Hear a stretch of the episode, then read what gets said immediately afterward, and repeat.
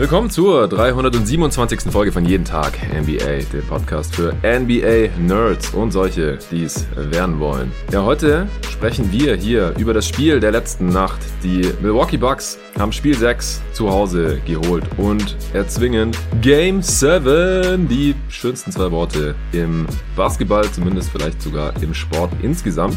Samstag auf Sonntag, Nets Bucks, Spiel 7 in Brooklyn. Milwaukee hat äh, mit 15 Punkten gewonnen, 104 zu 89. Das werde ich hier mit dem Nico Gorni selbstverständlich wieder besprechen, der immer noch bei mir zu Besuch ist. Hey Nico.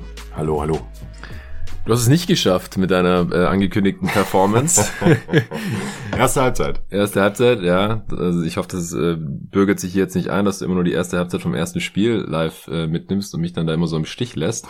Aber es hat sich jetzt auch so etabliert, dass ich dann einfach pennen gehe, wenn äh, das Game durch ist und äh, du stehst dann entsprechend früher auf und hast das Spiel dann schon geguckt, wenn ich aufwach. Und dann können wir eben aufnehmen. Mal sehen, vielleicht wenn äh, David dann ab morgen früh am Start ist, dann können wir es eventuell auch mal forcieren, direkt nach den Games aufzunehmen, denn äh, David ist da ein bisschen fitter in dem Schlafrhythmus und ich auch und dann äh, bist du ja vielleicht auch noch am Start. Mal gucken.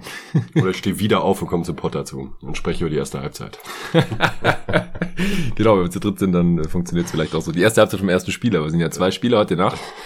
Mal sehen, ob auch die Sixers und Hawks, äh, also ob die Sixers ein Spiel 7 gegen die Hawks erzwingen können. Ansonsten sind die Hawks nach 6 durch. Und dann gibt's natürlich auch Jazz Clippers heute Nacht, Game 6 ab 4 Uhr. Und da müssen jetzt die Jazz in LA gewinnen, um ein Spiel 7 zu erzwingen. Die beiden Serien haben wir gestern ausführlich besprochen.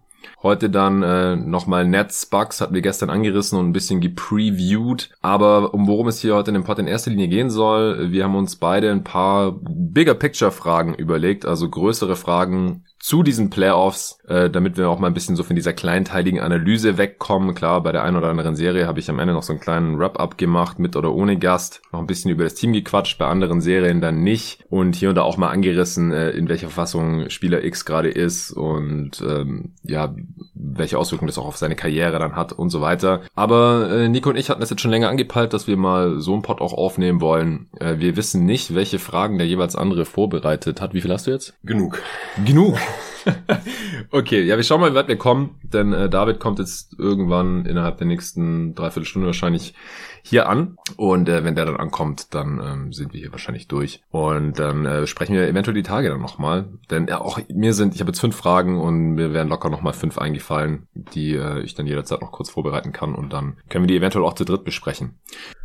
Ja, wir fangen gleich an mit Nets Bugs. Vorher gibt's da wieder ein paar Shoutouts, denn es sind seit dem letzten Mal sieben neue Supporter dazugekommen auf steadyhq.com slash jeden Tag NBA, die jetzt hier dieses Podcast-Projekt monatlich unterstützen. Es gibt drei verschiedene Unterstützungspakete. Einmal das Bankspieler-Paket, da sind der Tristan Winkler und der Sebastian Schöneck dazugekommen. Vielen Dank euch, Jungs, dass ihr hier dabei seid mit drei Euro im Monat. Dann sind drei Starter zum Team jeden Tag NBA gestoßen. Jolan Findeis, Ingo Apel und Steffen Schilp. Vielen, vielen Dank. Und der Timo Ruprecht, das ist der einzige neue All-Star-Supporter jetzt in, weiß nicht, den letzten zehn Tagen war das ungefähr, der letzten guten Woche.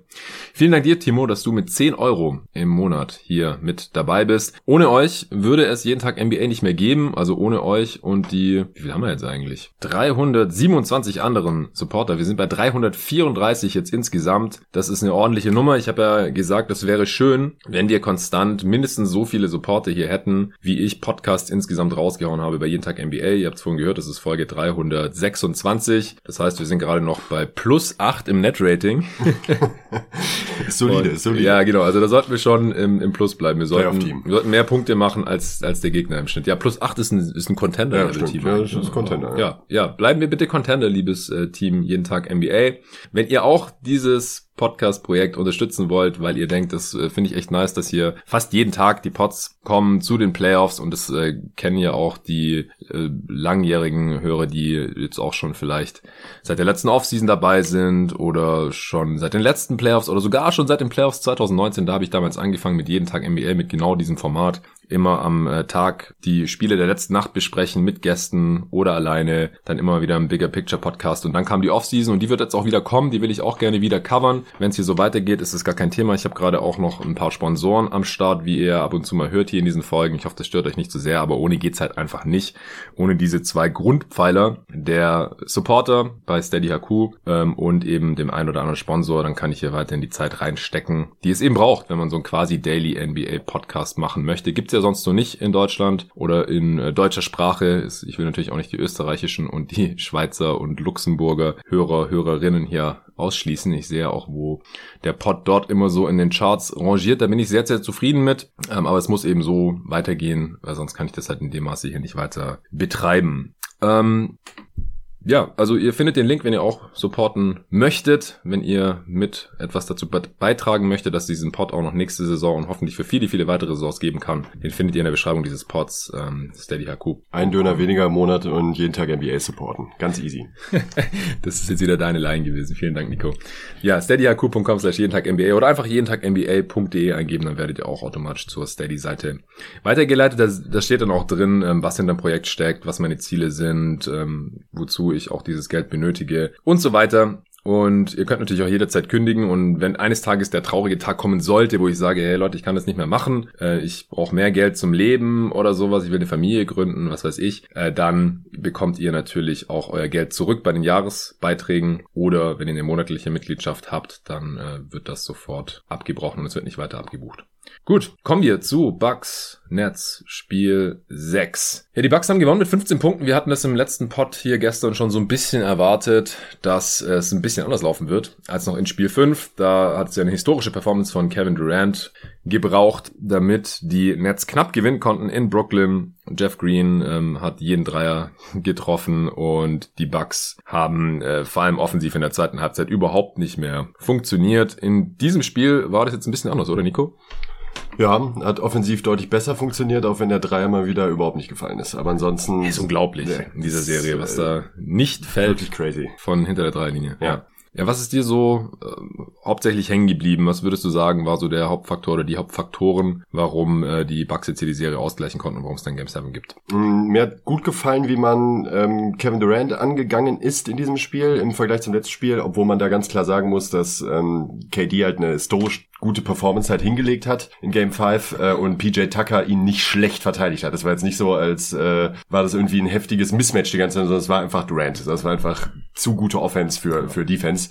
Deshalb würde ich das Tucker nicht anlassen. Mir hat aber trotzdem gefallen und ähm, in diesem Spiel, dass man Durant immer mal wieder einen anderen Defender vor die Füße gestellt hat. Ich hatte auch das Gefühl, dass ihn das stellenweise so ein bisschen aus dem Rhythmus gebracht hat. Also da war wirklich alles dabei, von äh, Middleton über Lopez über eben Tucker. Wir haben halt viel geswitcht. Wir haben viel geswitcht. Haben in Kauf genommen. Genau. Und das fand ich eigentlich ziemlich gut. Ähm, ansonsten hat mir auch gefallen, dass man irgendwann angefangen hat, Harden nicht mehr ganz so zu behandeln wie äh, ein Fittenharden in der in der Defense zumindest. Also wenn ähm, die Nets den Ball hatten, habe ich das Gefühl gehabt, man hat Harden öfters mal ziehen lassen und ihn ein bisschen mehr gewähren lassen und ihnen halt äh, ein bisschen Raum gegeben, weil man wusste, er schlägt uns in der Form wahrscheinlich eh nicht. Mhm.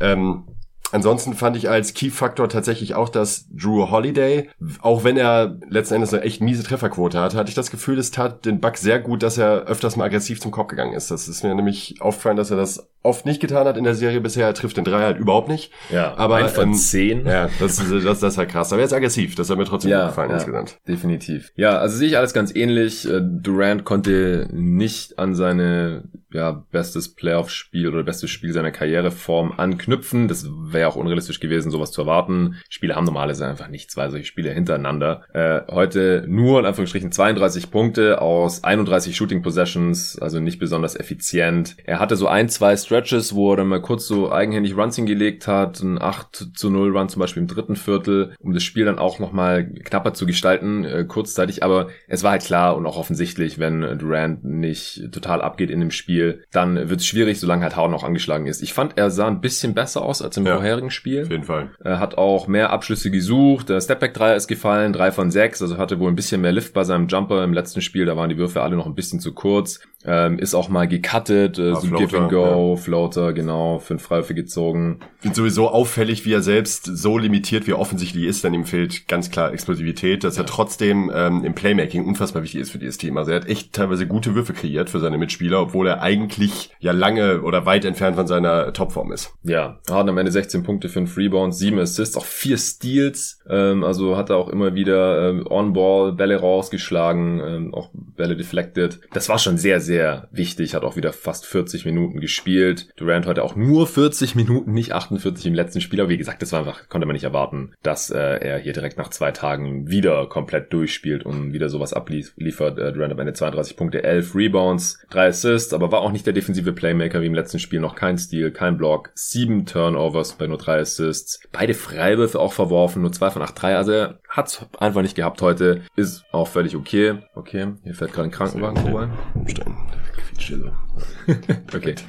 Äh, und auch bei Jeff Green, ja, also haben wir auch gesagt, dass so ein Spiel hat er vielleicht einmal in der Serie, vielleicht sogar nur einmal in den Playoffs. Heute nach zwei von neun aus dem Feld. Ja, genau wie angekündigt. Ja, man es das sagen. Das du kannst die Uhr nachstellen. Das Ja. ist, äh, Überhaupt keine Überraschung gewesen. ist wie Jay Crowder, nur dass Crowder eher Stretches hat, äh, wo er inkonstant ist und Jeff Green hat halt äh, Game to Game. Er sieht in einem Spiel aus wie Michael Jordan und im nächsten dann wie äh, Eric Snow, so ungefähr. Also das ist äh, Jeff Green halt wirklich krass.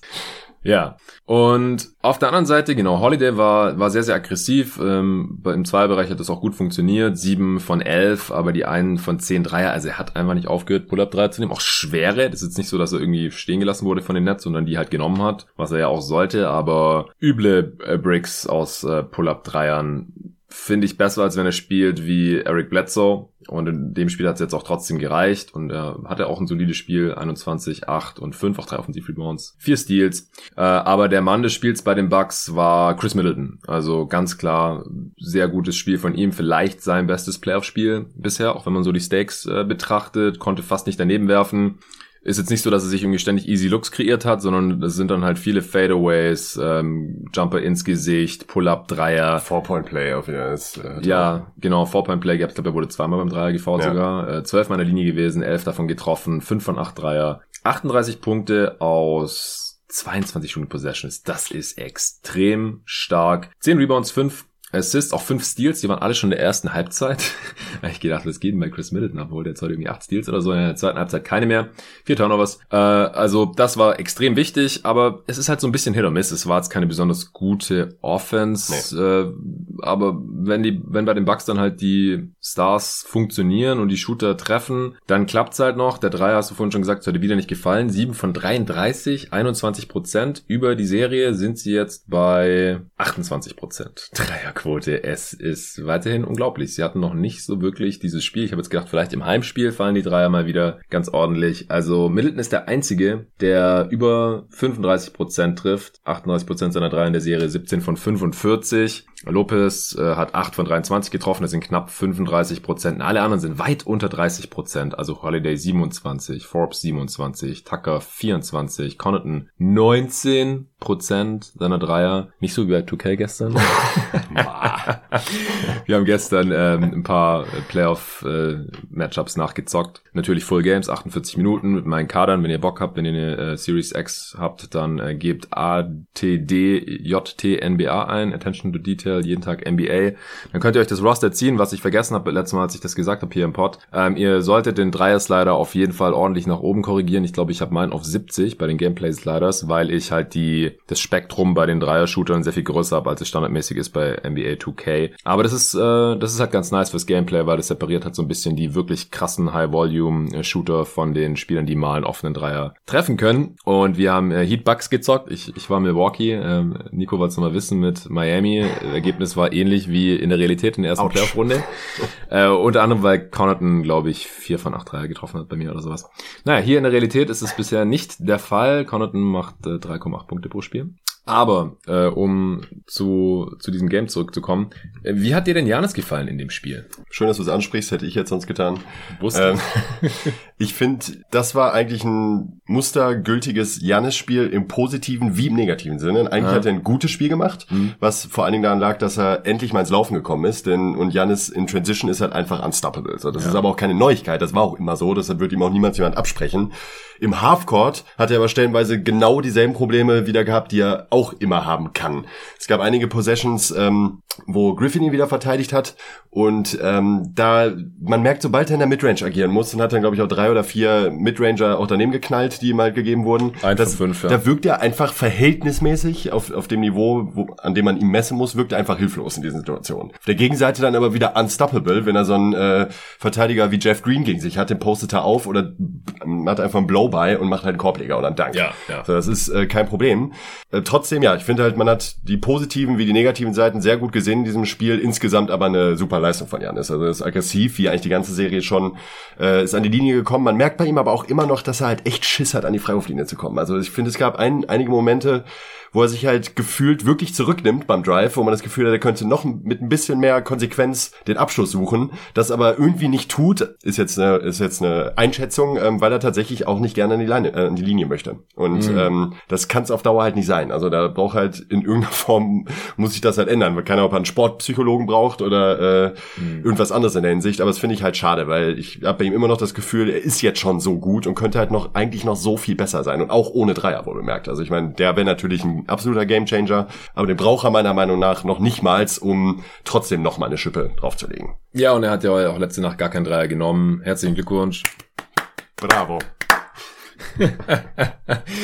Äh, 6 von 10 Freiwürfen geht noch. Ja, ähm, 12 von 20 aus dem Feld. Ja, in Transition natürlich absolut unstoppable. Ich finde auch, wenn er halt nicht äh, in der ISO agiert im Halbfeld, dann kommt meistens was Gutes raus. Auch immer wieder als ähm, Blocksteller gesehen. Ja. Äh, oder ist dann mal Baseline gekartet, hat einen Ball zurückbekommen von Middleton. Easy Slam. Haben sie, haben sie Shamit und Harris in, in die Defense äh, mit eingebunden. Also das haben die Bucks allgemein besser gemacht in dem Spiel. Einfach die Mismatches zu, Mismatches zu attackieren. Also einfach in Anführungsstrichen, wir sagen es ja schon die ganze Serie. Die Bucks haben fast auf jeder Position ein Mismatch müssen es nur ausnutzen. Und das haben sie mehr gemacht. Und ich finde halt auch, wenn Jeff Green spielt, dann haben sie noch ein Mismatch mehr, weil ja. Janis ihn einfach ziemlich platt macht, egal ob das jetzt Straight Line Drives sind oder Post-Up, es ist, er geht Aber einfach durch den Green, ja, also genau. Also halt einfach also, kein, kein körperlich halt null gegenhalten. Und Griffin kann das halt. Also zumindest ja. äh, so im Ansatz, dass man merkt, dass es Janis weniger Spaß macht. Ja, genau. Also das war teilweise schon sehr, sehr einfach. Ähm, Janis 12 von 20 aus dem Feld, 30 Punkte auch, hatte zur Halbzeit auch schon 19, genauso wie Middleton. Ähm, aber Middleton hat das Ding dann in der zweiten Halbzeit so ein bisschen äh, nach Hause gefahren. Janis äh, stark gespielt, 30 Punkte, 17 Rebounds, auch 5 offensiv. Äh, die Bucks heute auch am, am offensiven Brett äh, ziemlich aktiv, auch 6 Offensiv-Rebounds mehr geholt als die Nets, äh, Tucker 3, Lopez 3, Holiday 3 hatte ich auch schon gesagt. Äh, Janis auch 3 Assists. Ich finde, er hat auch heute oft attackiert und dann ganz spät noch den Kickout-Pass gespielt, wenn äh, die Help kam. Also viele auch so, was man ja eigentlich nicht so machen soll oder was Coaches dann immer austreiben wollen, so aus der Luft nochmal so Bailout-Pässe nach so draußen. Harakiri nochmal über zwei ja. Defender drüber irgendwie an den Perimeter raus. Ja, also. aber es hat halt meistens geklappt, außer dass die drei nicht gefallen ja. sind. Deswegen hat er auch nur drei Assists bei drei Turnovers. Äh, 30 Punkte aus 25 Shooting Possessions, das ist schon ziemlich gut. Er ist halt ein sehr reaktionärer Playmaker. Das merkt man bei ihm halt einfach. Also bei, bei ihm wirkt es ja, wirklich ja. so, dass die, die Pässe halt eher aus der Not gezwungen sind, ähm, um das jetzt mal böse zu formulieren. Und er ist halt nicht der Typ ist, der halt immer die Vision hat und ja. weiß, wann er wie den richtigen Pass spielen muss, sondern nicht die Defense, nein, wie nein. es äh, LeBron, Harden, Trey Young, Paul. also richtig Chris Paul, genau, mhm. die halt wissen, wenn ich hier hingehe, kommt der, ja. dann kommt der, dann das kann ich den nicht. Kickout spielen oder dann spielt mein Kollege den Swing Pass weiter. Das macht Janis nicht, Janis Drive and Kick, fertig.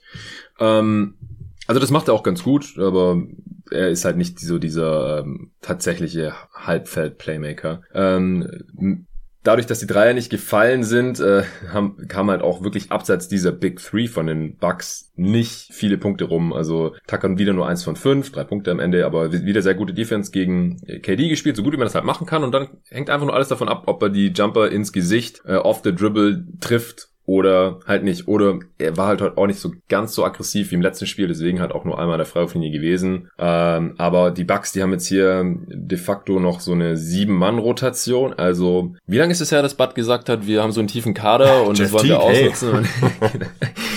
ja, ist glaube ich das letzte Mal, dass ich jetzt ansprechen muss, aber ich bin froh, dass es jetzt funktioniert. Also am Ende, es war, war am Ende so ein Blowout, dass Steve Nash auch so bei der Hälfte des vierten Viertels seine Starter runtergenommen hat. Deswegen auch bei den Bucks hat niemand mehr als knapp 43 Minuten gespielt. Middleton, Holiday, Janis 41 Minuten. Äh, Brook Lopez ähm, hat immer mal wieder, also Harden hat ihn viel verteidigt. Mich hätte mir gewünscht, dass die Harden noch ein bisschen mehr attackieren. Sie haben es hier und da mal probiert. Harden äh, switcht natürlich alles. Ich habe zu dir in der ersten Halbzeit, als wir uns das angeguckt haben, noch gesagt, das ist fast wie als würde Harden äh, alleine Zone verteidigen. Der ja. bleibt einfach an derselben ja. Stelle stehen und nimmt halt immer den der Gegenspieler, der gerade so am nächsten ist und, und sagt dann halt immer, jetzt nimm du mal den und, und switcht halt. Ich meine, Harden kennt es ja auch. Also er wird eigentlich schon seit Jahren in der Defense attackiert und bei den Rockets wurde immer Switching Defense gespielt und er macht gerade eigentlich nichts anderes als sonst, außer dass er sich halt so gut wie gar nicht mehr bewegt und das sollten aus meiner Sicht die Bucks noch ein bisschen aggressiver ja. attackieren. Es ist besser gewesen als die äh, im letzten Spiel, aber immer noch nicht ideal. Ähm, Brook Lopez am Ende acht Punkte aus neun Würfen, auch noch kein seiner drei Dreier getroffen ich finde es immer ähm, ein bisschen schade, gerade wenn die Nets so small spielen, dass man das nicht ein bisschen mehr ausnutzt. Ähm, aber in dem Spiel war es jetzt auch nicht unbedingt nötig, denn wie gesagt, Middleton ging ab, ähm, Holiday war effizient aus dem Zweierbereich und äh, Janis hatte auch genug gemacht. Ansonsten kommt nur noch Connaughton von der Bank, knapp 22 Minuten, 0 von 5 und Forbes 11 Minuten, 1 von 4. Ich weiß nicht, ob ich habe auch zu dir gesagt, ich habe nicht ganz verstanden, wieso sie dann Harden immer noch mit Drew Holiday äh, verteidigen oder ja, die äh, sollen Harden halt einfach nicht behalten, handeln, als wäre fit, weder offensiv noch defensiv. Das check ich halt einfach. Ich habe auch also gesagt, ich halt, würde halt äh, erstmal irgendwie Bryn Forbes gegen ihn stellen, ja. habe ich mehr Shooting auf dem Feld. Da guck mal, was passiert. Genau, der abused ihn ja höchstwahrscheinlich nicht. Er sei denn, trifft dann irgendwie 5 von 10 Stepback-Dreiern oder sowas. Ich würde halt probieren und gucken, was passiert, wobei ja. Forbes jetzt echt auch nicht in, gerade in der Form seines Lebens ist. Er hat in der ersten Runde noch mehr Punkte als Jimmy Butler gemacht. Ja. Und äh, davon ist jetzt hier in der zweiten Runde leider auch nicht mehr viel übergeblieben. Ähm, hast du noch einen Punkt? Joe Harris, finde ich, äh, ist, ist ein Punkt, eigentlich die ganze Serie schon. Ja. Ich mir denke, der muss einfach mehr liefern. Er hat jetzt einmal so einen ganz kurzen Run, wo er fünf Punkte am Stück gemacht hat, einmal so einen relativ stark contesteten Layup und direkt danach ein Dreier nach einem, äh, nach einem Screen, der dann auch getroffen hat. Aber Joe Harris, da muss halt in der Summe einfach mehr kommen und äh, der enttäuscht mich schon ein bisschen dieser 80 Serie. 80 Millionen Joe Harris? Ja. Ja, sein Wurf fällt halt einfach nicht. Er kriegt die Looks, ähm, aber er kann es halt nicht für sich nutzen. Ja, wenn er nicht fällt, dann kann er halt nicht. Also er, ich, ja. er, ist, er, ist eigentlich, er ist jetzt kein Davis Bertans, der halt wirklich nur werfen kann. Also der kann schon den Ball auch mal auf, äh, aufs Parkett bringen und auch mal zum Korb ziehen. Das kriegt er schon hin. Aber trotzdem finde ich es einfach schade, weil er diesem Team so viel gibt, wenn er die, wenn er die Würfe trifft. Mal gut, verteidigt wird er nach wie vor so, als würde er sie treffen, eigentlich. Mhm. Aber ich glaube, dass er da auch noch mal mehr ähm, Spacing liefern könnte, wenn er auch mal zwei, drei vielleicht vielleicht einstreuen würde. Ja, Harris äh, 13 von 40 Dreiern in dieser Serie, 33 Prozent. Ich dachte fast, es wäre noch schlimmer. Hätte ich auch gedacht, so. um echt zu sein, vom ja. Gefühl her, ja. Er hat halt zwei ganz miese Games dabei. Ja. Spiel 4 und 5 müssten es gewesen sein. Er ist halt trotzdem stark oder weit unter seiner Normalform. Ne? Also, ja, keine 10 Punkte pro Spiel. Ja. Ähm, in 36 Minuten pro Spiel. Ansonsten wäre jetzt mal, um da direkt eine kleine Prognose reinzuwerfen, mhm. äh, in Bezug auf Game 7, ähm, würde ich mich als Bucks-Fan absolut nicht sicher fühlen, weil man jetzt, weil sie es ja da doch jetzt souverän dann auch mal nach Hause gebracht haben, also selbst in die die kurze Runs, die die Nets dann immer mal wieder gestartet haben, man ist glaube ich einmal auf fünf oder vier Punkte sogar rangekommen, mhm. nochmal genau, haben sie halt gut reagiert, also sind halt sattelfest geblieben und äh, haben weiter ihren Stiefel runtergespielt, hat aber eben auch wieder eine saugute Performance von Middleton und äh, andere Dinge benötigt, um das Spiel so äh, zu gestalten. Und es wäre extrem Bucks und Budenholzer-like, wenn sie auf einmal wieder unfassbar unfassbar unsicher in, in Game 7 wirken und alles wieder so mh, mm, sehr fragwürdig aussieht, was sie da so auf, äh, auf dem Parkett zeigen. Ja, also die Bucks waren bisher in Brooklyn wirklich schlecht. Ja. Und in dem Spiel hier jetzt, äh, also wir sind jetzt hier nicht auf den Spielverlauf eingegangen, weil die Nets einfach kein einziges Mal geführt haben in diesem Spiel und das Spiel war auch nie ausgeglichen. Die äh, Bucks sind auch im ersten Viertel direkt auf über 10 Punkte weggezogen. Das ist dann, die Führung ist dann oft so zwischen 5 und 10 Punkten gependelt äh, und Anfang des vierten gab es dann einen Run, da war es dann direkt 15 und dann Mitte des vierten ging es mal auch auf 20 hoch und dann war das Ding einfach durch. Ähm, ich find's super schwer. In Spiel 7 kann theoretisch alles passieren. Es ist trotzdem kein Zufall, dass ähm, ich glaube zu 87 Prozent oder sowas das Heimteam gewinnt. Also auf jeden Fall überwältigend. so krass. Mehrheitlich. Ja, ja, ja. Das ist, äh, das ich, ich sollte es vielleicht googeln nebenher, bevor ich hier Quatsch erzähle. Außer 2016 in den Finals. ja, genau. Also es gibt ja auch dann diese äh, 30 Prozent oder was ja. es ist. Äh, Game 7 Home Record. Schau ich mal kurz. Also um die 80 Prozent. Also es ist nicht un unmöglich, vor allem in der Verfassung, wie die, in der sich die beiden Teams gerade befinden, also ohne Kyrie Irving, angeschlagener Harden. Vielleicht ist er noch ein bisschen fitter im siebten Spiel dann, aber das wissen wir natürlich einfach nicht. Sind die Bucks eigentlich auch das bessere Team? Letzte Nacht haben sie endlich ja. mal ungefähr so gespielt, als wären sie das bessere Team. Und ich denke, wenn wir keine sehr, sehr gute Performance von Kevin Durant sehen, ja, dann wird es schwierig. Das ist, also, es ist halt ein Spiel. Und ja. wem vertraust du mehr, KD oder Janis? Ich habe ja gesagt, ich vertraue den Bucks äh, nicht mehr. Nee, nee, nee, vertrauen tue ich den Bucks halt auch auf keinen Fall. Ich glaube, dass äh, ich glaube, dass die Kombination aus Homecourt und Durant der muss, selbst wenn er keine 50 Punkte macht, aber ich glaube, der wird krass abliefern in Game 7 und ist auch überhaupt nicht der Typ, der sich irgendwie einschüchtern lässt oder irgendwie Muffensausen bekommt. Und bei den Bugs könnte ich mir halt auch ganz stark vorstellen, dass da so richtige Gehirnfürze zwischendurch bei rumkommen an manchen Spielern und man echt merkt, dass die schlotternde Knie haben in, in manchen Situationen. Gerade in der Freiwurflinie. Ich sehe jetzt vom geistigen Auge schon, wie Janis eins von zwölf äh, von der Freiwurflinie wirft oder sowas. Ähm, oh Gott. Ähm, ist jetzt sehr pessimistisch aus, aus Bugs Sicht. Wie du auch sagst, ich bin grundsätzlich auch der Auffassung nach wie vor. Ich meine, ich habe vor der Serie Bugs in sechs getippt, äh, weil ich den Bugs vertraut habe eigentlich und sie eigentlich auch für das bessere Team halte in dieser Konstellation. Ähm, aber ah, ich tu mich sau schwer. Also ich würde jetzt tatsächlich mit den Netz gehen für Game 7. Mhm. Also ich habe gerade mal geschaut, was mich interessiert hat, äh, Wettanbieter. Es gibt keinen Favoriten. Auf beide Teams ist die Quote 1,9.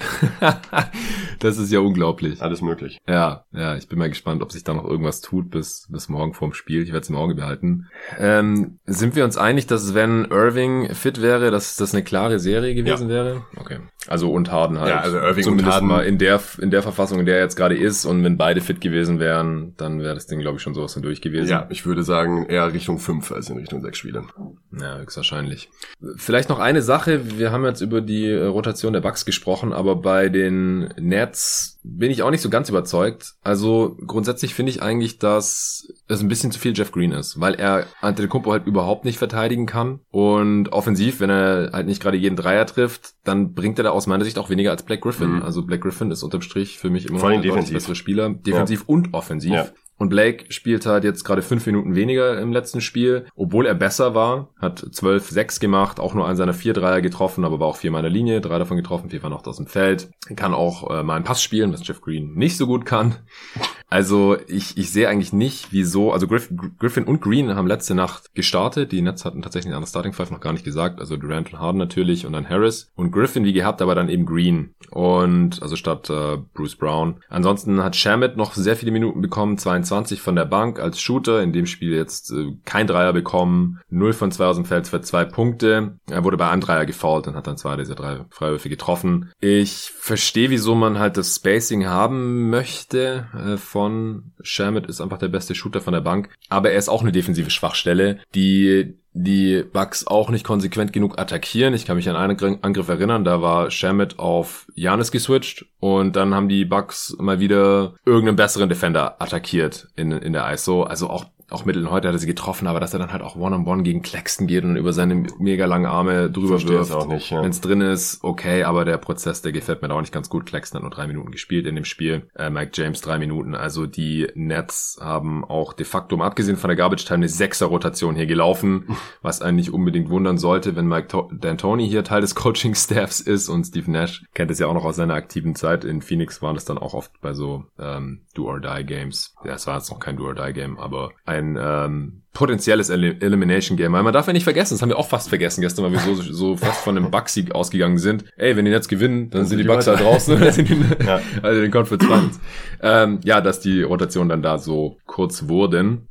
Bruce Brown im Prinzip auch nur noch Garbage Time gespielt, was krass ist, wenn man sich dran zurückerinnert, was äh, für starke Spiele er zu Beginn dieser Serie hier hatte. Aber ähm, ich, ich finde immer noch nicht, dass er sich so 100% rund bewegt hat. Netz heute auch nur mit 9 von 30 3 und übrigens insgesamt haben die äh, Bucks die Netz heute bei einem Offensivrating von 97 gehalten. Darf man, sollte man hier nicht unerwähnt lassen. Also die Bucks Defense, die ist einfach richtig stark. Also sie haben auch statistisch gesehen die beste Defense in diesen äh, Playoffs. Also sollten sie immer noch haben, war vor ein paar Tagen noch so und da sollte sich jetzt nichts dran geändert haben. Ja, also haben halt auch ein Offensivrating von äh, 99,7 jetzt in dieser Serie, die Bucks. Also es ist, ist äh, die Offense war über weite Strecken echt ein Problem hier in dieser Serie. Jetzt langsam wird's wird's ein bisschen besser. Aber es müssen halt dann die Würfe von Middleton fallen, äh, weil sonst, wie gesagt, die Dreier tun's bisher nicht. Da bin ich auch mal gespannt. Das wäre jetzt natürlich krass, wenn ausgerechnet in Game 7 auf einmal alle Dreier ja. reinfallen bei den ja. Bucks. Eigentlich muss es früher oder später ja passieren. Okay, hast du jetzt noch irgendwas? Ne. Gut. Wir werden am Sonntag über dieses Game selbstverständlich hier sprechen. Sehr geil, dass es jetzt schon mal mindestens ein Game 7 gibt hier in der zweiten Playoff-Runde 2021 kommen wir zu ein paar der größeren Fragen, die wir uns äh, heute hier überlegt haben. Äh, du darfst gerne mal anfangen. Okay. Mach ich direkt, um den Übergang ein bisschen zu erleichtern, äh, weil es gut dazu passt. Coaching in den Playoffs ist wichtig. Ähm, wir können nicht so ganz einschätzen, in welchem Ausmaß es wirklich Relevanz hat. Also, ähm, also bis zu welchem Level es wirklich ein krasser Difference Maker ist. Ähm, davon mal abgesehen, kann man, glaube ich, gut und gerne behaupten, dass äh, Mike Budenholzer der schlechteste Playoff-Coach in Recent History ist. Mit Recent History meine ich so die letzten 20 Jahre. Uff, und, äh, okay. Der NBA-Historian ist wieder am Start. es gibt noch einen anderen Mitcontender, äh, über den wir gestern auch schon mal kurz gesprochen haben. Äh, das ist tatsächlich Doc Rivers, finde ich. Ähm, mhm. Das hört sich super hart an, aber wenn man sich die gen generelle Ausbeute mal anguckt, wir hatten ja gestern darüber gesprochen, abseits der, der Celtics, ist das auch echt düster. Und dann gibt's halt noch so Randerscheinungen, eher würde ich sagen, wie Scott Brooks und Vinny der Negro, die vielleicht zwischendurch halt auch mal nicht gerade geglänzt haben. Weil bei Scott Brooks ist es auch so, man muss sich überlegen. Gemessen was, am Spielermaterial. Gemessen am Spielermaterial. Drei MVPs zeitweise. Genau. Ähm, ja, sind in die Finals gekommen und auch in die Conference Finals und es lag natürlich nicht alles nur an ihm, keine Frage, aber trotzdem war das auch eine echt maue Ausbeute für, für so ein talentiertes Team. Ähm, aber Budenholzer ist schon, boah, also jetzt äh, die, die Runs in der Folge ähm, tun weh. Ja, Doc Rivers hat und das haben wir gestern auch schon erwähnt, er hatte immer zwei, drei Superstars eigentlich im Team, außer bei, äh, bei den Clippers vor vor zwei Jahren, 2019, da war also der Underdog gegen die Warriors und hat überraschend noch zwei Spiele gewonnen im Prinzip. Aber ansonsten ähm, letztes Jahr die Clippers, Kawhi Paul George, äh, davor die ganze Zeit die Lob City Clippers mit Chris Paul und Black Griffin und dem sehr passenden Spielermaterial drumherum, jahrelang. Davor halt die äh, Celtics mit den äh, Big Three, also die meiste Zeit am Anfang, die ersten ein, zwei Saisons, da hat er halt nur Paul Pierce gehabt. Und ähm, auch in Orlando mit äh, Tracy McGrady immerhin, da hat er auch mal noch eine in der ersten Runde eine, eine Führung abgegeben und am Ende noch in sieben dann verloren. Er hat einen Playoff-Record von nur knapp über 50 Prozent. Also das, das ist, ist schon ein bisschen mau. Klar waren immer wieder Verletzungsprobleme dabei. Chris Paul war ja so oft verletzt bei den Griffin Clippers. auch. Griffin ja. auch, genau. Da gab es dann irgendwelche Erstrunden. Garnett war verletzt beim äh, zweiten ja. Playoff-Run der Celtics. Ja, genau. Aber auch gerade so in-game, also was es da für Meltdowns immer wieder gibt. Also in-game-Adjustments ist Doc Rivers richtig, richtig mies. Weil sonst kannst du das gar nicht erklären, dass ständig irgendwelche 20 Punkte-Führungen abgegeben werden. Aber halt auch in der Serie dann. Du bist 3-1 vorne, dann macht der Coach, gegnerische Coach ein paar Adjustments und dann verlierst du da die Serie. Das, das ist ihm jetzt halt wirklich ein paar Mal passiert und anderen Coaches passiert es in der Form nicht so. Das ähm, Stimmt schon. Ähm, was ist deine Frage? Also wie, wie schlecht äh, jetzt Budenholzer im Vergleich war? Oder? Ja, ob äh, Budenholzer noch schlechter abschneidet so vom, vom, vom Gefühl her. Ich habe hier gerade noch eine schöne Übersicht, äh, um Doc abzuschließen. Mhm. Ähm, die largest blown leads in den letzten zwei Postseasons Da ist von sieben Varianten fünfmal Doc dabei.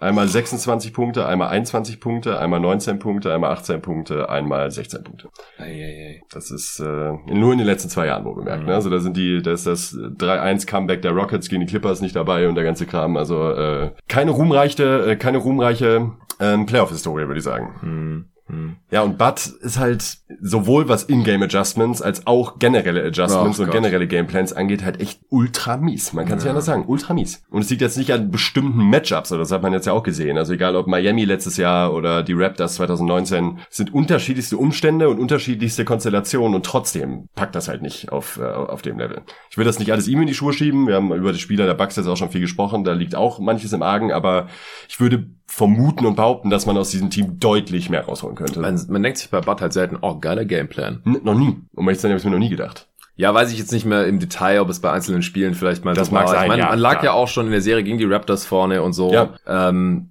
Insgesamt hat Bart knapp 53 Prozent seiner 74 Playoff-Spiele, die er gecoacht hat, ähm, gewonnen mit den Hawks und jetzt eben mit Milwaukee. Die Hawks waren nie so ein richtiger Contender, weil auf der Superstar gefehlt hat. Die hatten einfach keinen Janis. Waren halt auch ein Regular Season Team. War ein Regular Season Team, aber das wurde schon auch ein bisschen dadurch dann noch begünstigt, dass die Hawks dann, also meistens von LeBron, glaube ich, dann ja. rausgekickt wurden, ähm, dass, dass er halt dann auch kein besonders toller Playoff-Coach war. Und jetzt die letzten, also insgesamt jetzt drei Postseason-Runs mit Milwaukee. Das kann man hier theoretisch alles noch in diesem Pod nachhören. Jedes einzelne Spiel, das von ihm gecoacht wurde, wurde hier analysiert und äh, auseinandergenommen und es ist selten gut für Coach Bart ausgegangen. Ich habe auch mir eine Frage zum Coaching überlegt, oh, tatsächlich. Oh, das ist zum Glück ein bisschen anders. Und zwar, welchen Coaches vertraust du am meisten? Ich habe mich jetzt mal auf die beschränkt, die noch in den Playoffs sind oder halt, sagen wir mal, die in die zweite Runde gekommen sind. Also äh, acht Coaches habe ich hier aufgeschrieben. Ähm, rank doch mal gerne von oben nach unten oder von unten nach oben, Boah. welchen Coaches du am, am meisten vertraust. Äh, ich hau noch mal kurz die Namen raus für dich und auch für die Hörer ohne Reihenfolge. Mike Malone ist jetzt halt schon draußen, Macmillan von den Hawks, Lou Clippers, River Sixers, Budenholzer Bucks, Snyder Jazz, äh, Nash Nets und Williams Suns. Gute Frage, gute Frage. Also, also wen vertraust du am wenigsten? Vielleicht. Am wenigsten. Am, am, vielleicht am einfachsten vertraue ich Budenholzer. Okay. Dann kommt Rivers. Ja, hab ich auch. Dann käme wahrscheinlich. Aber ich vertraue Rivers immer noch ein bisschen mehr als Budenholzer. Also mir gefallen ja. seine Gameplans ja, auf jeden ja, auf Fall jeden besser. Fall. Auf jeden Fall. Da, da sehe ich viele Sachen, die ich gut finde. Er macht Adjustments von einem Spiel zum nächsten, die, die sinnvoll sind. Bei Budenholzer ist es immer, er macht vielleicht ein paar Sachen dann, wie dass er jetzt die Stars mal 40 Minuten spielen lässt. Aber das ist halt auch so der offensichtlichste Stuff, den man sich überhaupt nur überlegen kann. Also wo, wo man wirklich fragen müsste, was ist los mit dir, wenn es nicht drängt sich wirklich auf. Ja, ist, genau. Ja. Aber dann halt auch erst irgendwie ein, zwei Spiele später, als man es erwarten würde. Okay, Rivers und dann? Hm, dann würde ich wahrscheinlich mit ah, Nate McMillan ist halt, ähm, hat bisher eigentlich keinen schlechten Job gemacht in den Playoffs. Er, ja. hat, er hat immer reagiert, wenn es vonnöten war, auch wenn es manchmal zu, ein bisschen später war, aber hat er halt getan. Ich glaube, da würde ich tatsächlich sogar Lou nehmen, weil mhm. ähm, also ich habe die im selben Tier. Also, also Moment, äh, acht, du redest von allen acht, ne, die jetzt auch, auch von denen, die rausgeflogen sind. Es, Malone gibt's das heißt, noch. Malone ist noch dabei, aber Malone sehe ich besser als äh, Macmillan eigentlich. Ich habe Malone, Macmillan und Lou im selben Tier. Ja, das finde ich finde halt auch sehr unterschiedlich, genau.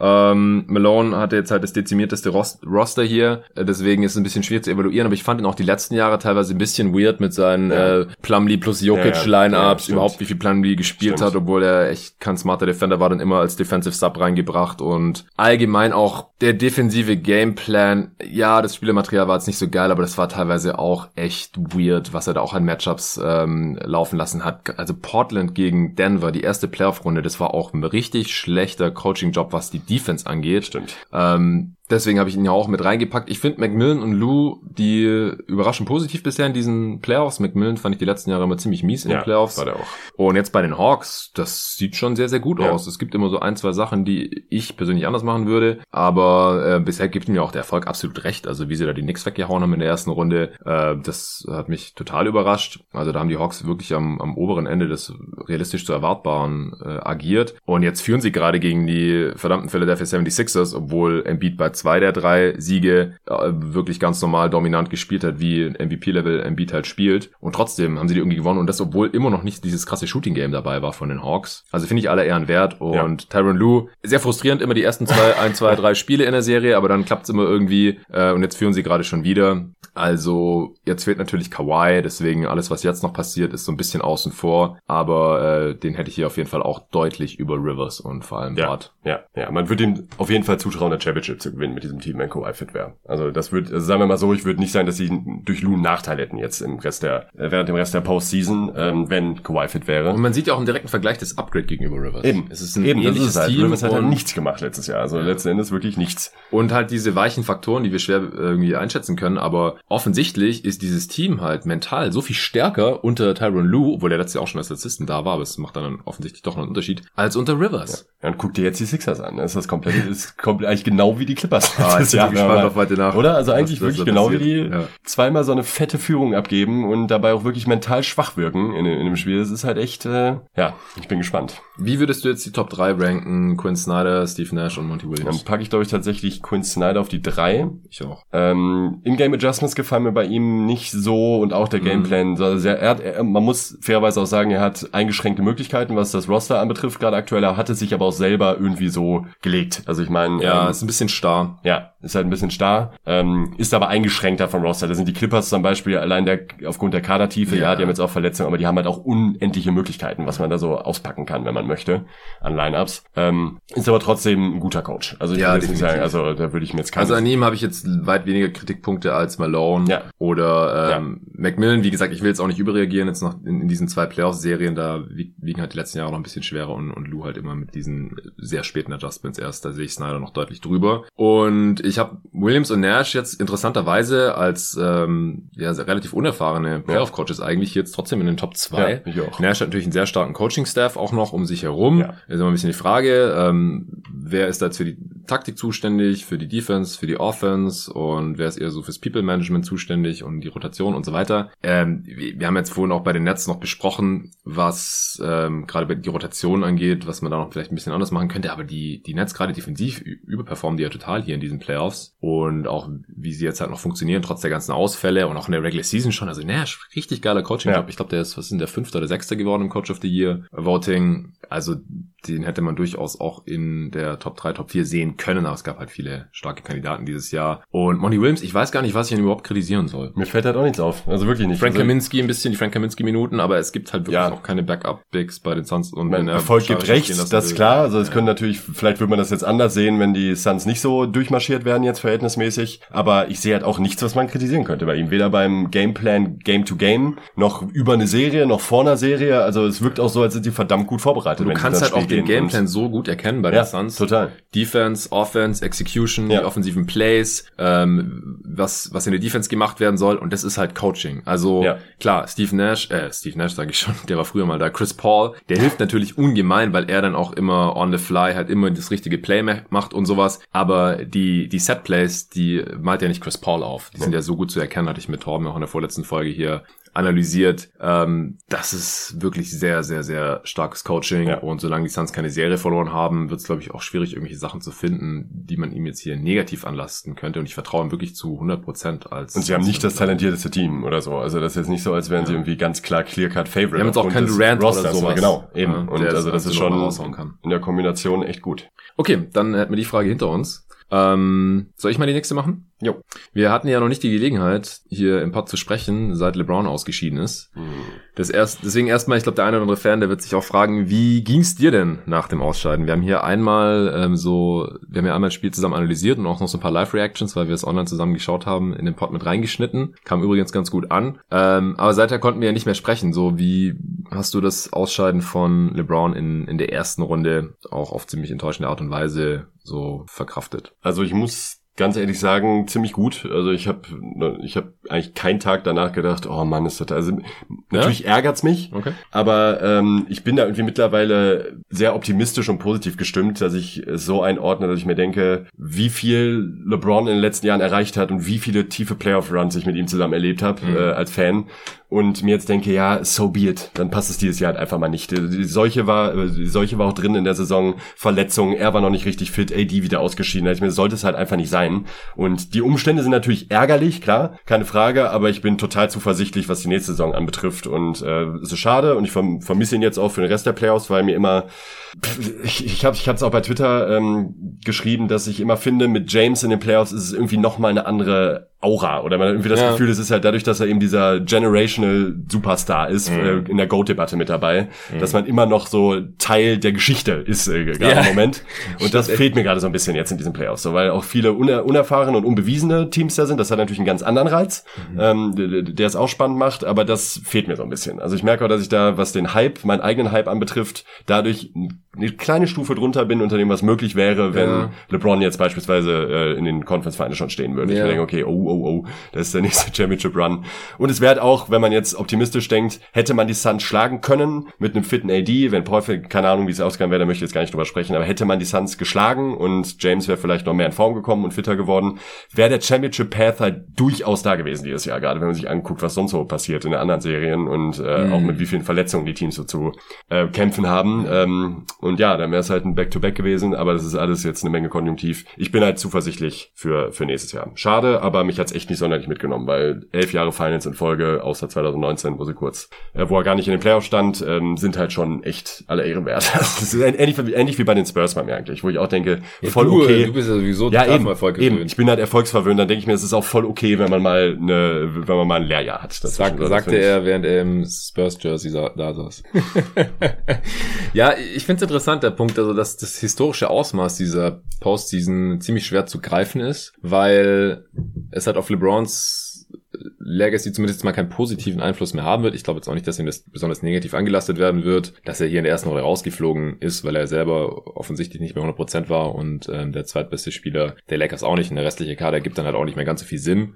Ähm, war einfach ein bisschen eine solchen Saison für die Lakers, auch nach der kur kurzen Offseason. Und es sind jetzt auch alle Teams draußen, die letztes Jahr in den Conference Finals waren. Ähm, ich habe es hier im Pod neulich schon mal gesagt, nachdem die Nuggets ausgeschieden sind. Ähm, da habe ich gesagt, das äh, letzte verbleibende Team der letztjährigen Playoffs, aber ich meinte natürlich der letztjährigen Playoffs, die ähm, mindestens bis in die Conference Finals gekommen sind. Ich glaube, das ist kein Zufall, dass diese Teams jetzt halt ja. einfach alle schon draußen sind. Die waren ja. alle durch. Ja. Und die anderen Teams, die sind halt noch ein bisschen äh, fitter, in Anführungsstrichen, klingt jetzt auch komisch, weil halt bei jedem Team irgendeiner fehlt ja. oder verletzt ist oder Covid haben. Aber es ist auf jeden Fall was anderes, wenn halt so der beste Spieler der letzten 20 Jahre ähm, mindestens einfach nicht mit am Start ist. Ja. Dann äh, fragt man sich halt so, okay, in welchem Zusammenhang werden wir noch über diese Playoffs sprechen, außer dass er da halt in der ersten Runde ausgeschieden ist. Äh, Durant ist wahrscheinlich der zweitbeste Spieler der letzten 20 Jahre, der ist halt, noch dabei, das ist ganz nice und er hat jetzt auch schon sein äh, bestes Spiel der Karriere hier unlängst. Äh, Chris Paul ähm, ist natürlich noch kein unwichtiger Spieler, auch in den letzten zwei Dekaden. Curry ist auch ist gar nicht dabei. Curry ist nicht dabei, genau, aber ja. Paul ist ja noch drin. Ja. Ich, ich versuche mich jetzt gerade eher auf die zu konzentrieren, die noch dabei sind. Kawhi kann man vielleicht noch als, also würde ich schon ein Level noch hat, hat drunter sehen. Hatte einen geilen Run, aber ist jetzt halt ja. draußen. Ja, genau. Janis ist noch drin als ähm, zweifacher MVP, Back-to-Back MVP.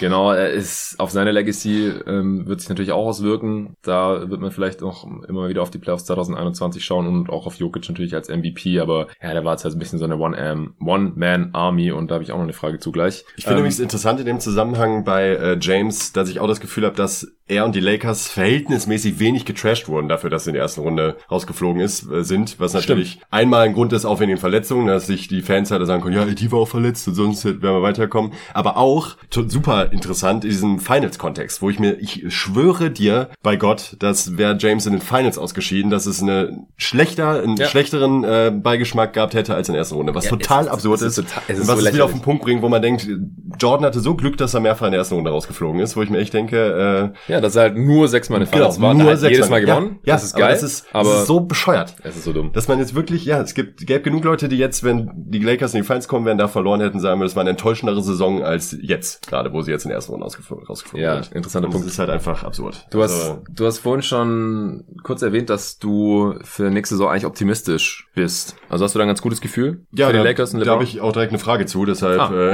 äh, also im fitten Zustand, wir wissen jetzt natürlich nicht, was kaderpolitisch noch so passiert, auch bei den anderen Teams. Ich gehe jetzt einfach mal vom Status Quo aus. Ähm, würde ich sagen, im fitten Zustand sind die Lakers nächstes Jahr auch wieder Contender Nummer eins. Nummer eins. Ja. Ich sehe nämlich nichts, was ich diese Postseason gesehen habe. Ja, sind besondere Umstände, weil auch sehr viele Teams verletzt sind, aber ich sehe kein Team, wo ich mir denke, oh ja, die haben sich jetzt nochmal besonders als Favorit hervorgetan. Bei den Nets könnte man es vielleicht argumentieren, als sie noch fit waren. Aber die haben wir jetzt auch gefühlt noch nicht, sorry Bucks, gegen Team, äh, gegen Team gesehen, das halt eben auf vielen, e, äh, vielen Ebenen oder auf allen Ebenen dagegenhalten kann. Mhm. Das könnten die Lakers halt meiner Meinung nach eben. Mhm. Sowohl was das Coaching, aber eben auch das Spielermaterial betrifft. Und äh, ich sehe halt nichts, was, was sich jetzt in der Offseason so groß ändern sollte. Ja, sag niemals nie, es kann immer viel passieren. Äh, aber was eben diese, man vergisst halt, AD hat keine gute Saison gespielt. Ja, äh, beide waren nicht fit und letztes Jahr waren beide halt unabhängig von den Playoffs halt All-NBA First Team Spieler. Und das können sie halt immer noch sein, auch nächstes Jahr. Und ich bin immer noch fest davon überzeugt, dass wenn man's Roster politisch hinbekommt, da ein bisschen mehr Shooting vielleicht noch daneben zu stellen, ähm, dass das halt immer noch unfassbar schwer zu schlagen ist. Die beiden plus äh, vernünftige Rollenspieler. Und da sehe ich halt kein Team, das sich für mich jetzt aufdrängen würde, die ich jetzt zwingend über diesen Lakers sehen würde. Sind sehr eng mit den Clippers, mit den Bucks in Normalform, mit gutem Coaching, mit den Nets. Ähm, gibt auf jeden Fall Teams, die sehr, sehr eng dran sind und gerne kann man auch dafür argumentieren, dass man die höher sieht als die Lakers, aber für mich sind die Lakers absoluter Top-Contender nächstes Jahr wieder. Und das werden, glaube ich, viele auch vergessen und das geht ganz schnell. Ich meine, gut, gut, ESPN und die ganzen Medien, Media Outlets tun natürlich ja übrigens, dass man nicht vergisst, dass die Lakers noch gut sind, wenn sie irgendwie mal eine sechs Spieleserie hinlegen in der Regular Season oder sonst was. Aber ähm, man sollte sie nicht unterschätzen und denken, dass sie jetzt unter den Umständen rausgeflogen sind, dass sie nächstes Jahr nicht wieder ganz oben mit dabei sein können. Ja, ganz oben mit dabei, höchstwahrscheinlich schon mit diesem Duo, solange halt LeBron wieder mindestens auf dem Niveau agieren kann, auf dem er dieses Jahr ja. wie fit ja. agiert hat. Ja, und das halte ich auch für sehr realistisch, denn er hat jetzt eine sehr lange Offseason. Er wird nicht zu Olympia mitfahren äh, und kann sich einfach erholen, sich und seinen geschundenen Körper und dann gehe ich auch ganz stark davon aus, dass er wieder in Topform sein wird. Und haben wir letztes Jahr gesehen, aber ist ja genauso. 37-Jährige sein wird, der ja. je gespielt hat. Genau, das, das glaube ich schon auch, aber es wird halt sehr viel vom Sommer der Lakers abhängen. Ja. Äh, halten sie Schröder oder nicht? Also sie müssen ihn wahrscheinlich überbezahlen. Ansonsten ist er halt ersatzlos weg. Ähm, Harold kann mir sehr gut vorstellen, dass er aussteigen wird. Haben wir ja auch schon mal kurz in Partie angerissen, weil er jetzt in den Playoffs auch kaum noch eingesetzt wurde. Drummond nicht so geil fand. Ähm, Drummond ist sowas von weg, glaube ja, ich. Bitte, also bitte. ja. äh, Matthews läuft aus, können wir vielleicht günstig halten. Caruso läuft aus. Ja, den sollte man, halten, man muss also man halten, ja, genau. Man halten, äh, Markif Morris, Dudley laufen alle aus. Horton Tucker wird Restricted Free Agent, das wird spannend. Ähm, wobei das halt eher, der ist halt eher ein Spieler, der perspektivisch wahrscheinlich hilft und bei einem Championship Run wird er wahrscheinlich eh nicht so viel spielen. Es sei denn, der ja. macht das nochmal einen Riesenschritt, der ist auch noch sehr, sehr jung. Ja. Kuzma ist noch da. Gasol hat äh, ja einen Zweijahresdeal damals unterschrieben. Ist jetzt halt die Frage, spielt er überhaupt noch oder tritt er zurück oder zockt er lieber in Spanien oder sowas? Der schien ja auch nicht so super glücklich zu sein. KCP ist noch da. Also die Grundlage ist im Prinzip AD, LeBron, KCP, Kuzma und Marc Gasol. Das sind die einzigen Spieler, die safe da sind. Das ist schon relativ schon dünn. Was, ja, da ja. passiert schon was. Ja, ja, da, da schon was. Aber es sind die Lakers, es ja. sind LA. Ähm, also man die, findet Rollenspieler. Die ähm, Ringhuren, die äh, werden höchstwahrscheinlich wieder hier ankommen. Ob das dann wieder ähm, Morris und Co. sind oder ein paar andere Spieler, das wird sich zeigen. Aber der größte Dominostein ist höchstwahrscheinlich Schröder und ja. die beiden Restricted Auch seine Trade eventuell möglich mit Schröder. Also ähm, ja, da, ich bin gespannt, sagen wir mal so. Genau. Aber grundsätzlich würde ich auch sagen, dass sie höchstwahrscheinlich wieder oben mitspielen. Contender Number One, boah, da müsste ich mir nochmal Gedanken machen über die anderen Teams, aber da drängt sich jetzt auch niemand so richtig auf. Das finde ich halt. Netz ist halt, wenn die drei Stars fit sind und sie dann halt genug Defense um sich herum haben, dann sind die wahrscheinlich der Contender Number One. Genau, wenn die halt in der entsprechenden Offseason hinlegen und nochmal ein, zwei Veterans dazu und die halt eben genau diese Spots besetzen können, dann sind sie schon, pff, ja, also wahrscheinlich sind sie ein Contender Number One. Ja, ja, denke auch. Okay, äh, Jokic, Erstmal ganz allgemein, wie hat dir denn der MVP jetzt hier in diesen Playoffs gefallen, so in zwei, drei Sätzen? Gut. in einem Wort. In einem Wort gut. Äh, also er ist auf keinen Fall schuld, dass die, ähm, dass die Nuggets hier keine Chance hatten. Es war, wir haben, hatten auch vor den Playoffs mal drüber gesprochen, ohne Murray äh, habe ich dieses Team, habe ich diesem Team Außenseiter-Chancen auf einen Zweitrunden-Run, äh, Zweitrunden-Run zugetraut, nicht mehr eigentlich. Also Conference Finals habe ich für absolut utopisch gehalten äh, in dieser Konstellation. Ähm, man kann ihm die Niederlagen nicht anlassen. Er hat auch abgeliefert jetzt im äh, auch, auch gegen die Suns hat er äh, hat er eine gute Serie gespielt und er hat, er hat ein paar Schwachstellen offengelegt, die mehr oder weniger so bekannt waren. Seine Defense ist ein Problem in den Playoffs und äh, auch ist es schwierig, ein sehr gutes Team, um einen offensiven Big Man aufzubauen. Ähm, also was heißt sch schwierig? Ja, es ist zumindest schwieriger als neben einem offensiv potenten Wing. Das ist halt nun mal eigentlich immer der Idealfall meiner Meinung nach. Für einen tiefen Playoff-Run hat man halt am liebsten Spieler wie Kawhi, LeBron, Durant und Konsorten. Ne? Jetzt mal unabhängig von der reinen Spielerqualität. Ähm, geht man um den Spielertyp.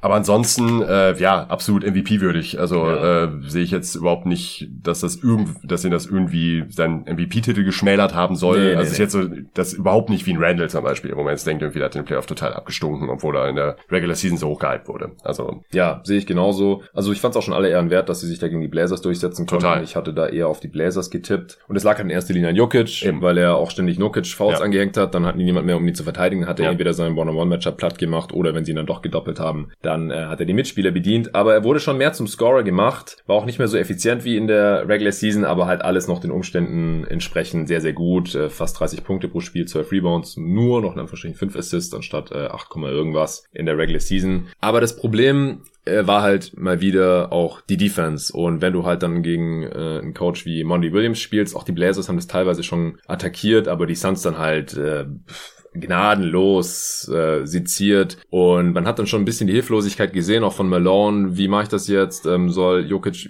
oben aufs Level vom Screen kommen in der, in Pick-and-Roll-Defense oder lasse ich den gleich Richtung Korb äh, droppen, weil dahinter dann halt auch die Help-Rotationen nicht mehr gut genug funktioniert haben. Ja, du kannst mit Jokic halt auch nur eine Form von Defense spielen, eben Drop, äh, ganz tiefe Drop und also im Grunde kann er sich nicht wirklich mehr als drei Meter äh, um den Korb rum bewegen. Naja, standardmäßig machen sie, aber, machen sie aber genau das nicht, sondern er kommt eben raus und stört halt oben bei der Screening Action, ähm, weil er halt als Rim Protector ja auch nicht effektiv schlecht. ist. Ja, ist genau, also er, er ist da nicht mobil genug zum einen und äh, zum anderen ist er einfach nicht effektiv genug. Also es gibt da einen Unterschied, ähm, ob ein guter Rim Protector da ist oder ob ein Jokic da ist. Und Tracking äh, Defensive Stats sind nicht besonders nützlich, aber bei der Rim Protection halt schon. Ja. Und er hat halt auch seit Jahren schon da schlechte Werte. Die Gegner treffen einfach gut gegen ihn. Sie haben keinen Respekt vor ihm. Er ist kein besonders Warum großes Hindernis. Ja. Er blockt kaum Würfe ähm, und stört halt auch kaum Würfe. Also kannst du halt überhaupt nicht vergleichen mit vielen anderen Bigs, sei es jetzt äh, Brook Lopez oder natürlich Joel Embiid, Rudy Gobert, Miles Turner, Capella, alles sehr geile Rim Protector. Und da sind halt solche defensive Schemes natürlich sehr, sehr viel effektiver. Und der Big ist die, der defensive Big ist die wichtigste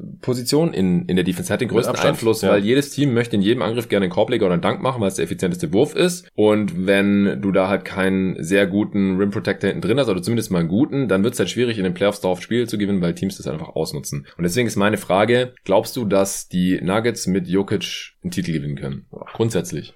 Das war ja auch eine große Diskussion jetzt wieder zuletzt auf Twitter, da ging die Meinung natürlich auch stark auseinander. Ähm, aber ich, ich frage halt auch gezielt, ob, ob nicht grundsätzlich konzeptionell, sondern auch ob Denver mit Jokic einen Titel mhm. gewinnen kann. Also ich finde sehr, ich finde sehr schwierig, da man Jokic defensiv eigentlich keine wirkliche Rolle geben kann. Es ist ja nicht so, dass man sagen würde, okay, stell neben ihn kann AD und dann äh, kann er kann, kannst du ihn halt gut verstecken. Natürlich kann man ihn dann besser verstecken als mit dem aktuellen Material. Trotzdem ist seine Position halt ein Problem, weil du kannst ihn nicht einfach auf einen offensiven Fen äh, Center abstellen. Ähm, er kann weder die defensive Center-Rolle übernehmen, noch eben die defensive ähm, äh, die defensive Roma-Rolle oder so. Das kann halt beides nicht. Und ja.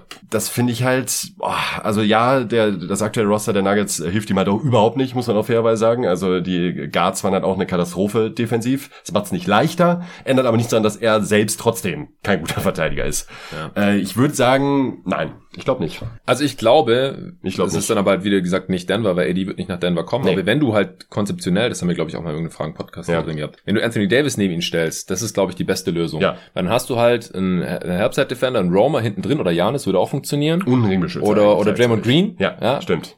Genau, wenn du den neben ihm hast und der dann halt, wenn Jokic oben am Level von Scream äh, im Pick and Roll ist und halt äh, dann versucht am Rollman auch dran zu bleiben, äh, was die Blazers in erster Linie gemacht haben, oder dann halt auch die Suns natürlich, ist halt dann äh, an Jokic vorbeizuziehen und dann äh, Richtung Korb zu gehen ähm, oder halt in die Midrange zu gehen dann. Und wenn dann halt nicht Gordon und Michael Porter Jr. da waren, dann gab es entweder direkt da Punkte oder die sind halt rein rotiert und dann gab es halt äh, freie Dreier. Entweder direkt in der Corner, aber dann musste einer von den Guards da runter rotieren, dann gab es einen freien Dreier auf dem Wing und das ist halt unglaublich. Du bringst halt jedes Mal im Pick and Roll, wenn du Jokic darin verwickelst, die gesamte Defensive zum Rotieren. Ja. Und wenn du da dann halt einen AD hinten drin hast, der das alles aufräumt, dann geht's. Das Aber Denver halt, wird AD nicht bekommen. Nein. Das geht, also der geht nicht nach Denver. Und sie haben auch gar kein, keine finanzielle Flexibilität die nächsten Jahre, weil Jokic hat einen Max-Deal, Murray hat einen Max-Deal, sie müssen Michael Porter Jr. zahlen, Aaron Gordon verdient ziemlich viel. Und das ähm, hast du ja auch spezifiziert, können die Nuggets mit Jokic, Jokic exakt. gewinnen. Also ich glaube, konzeptionell ist, ist, es möglich in ja. einer idealen Konstellation, aber die Nuggets sehe ich, ich sehe es nicht.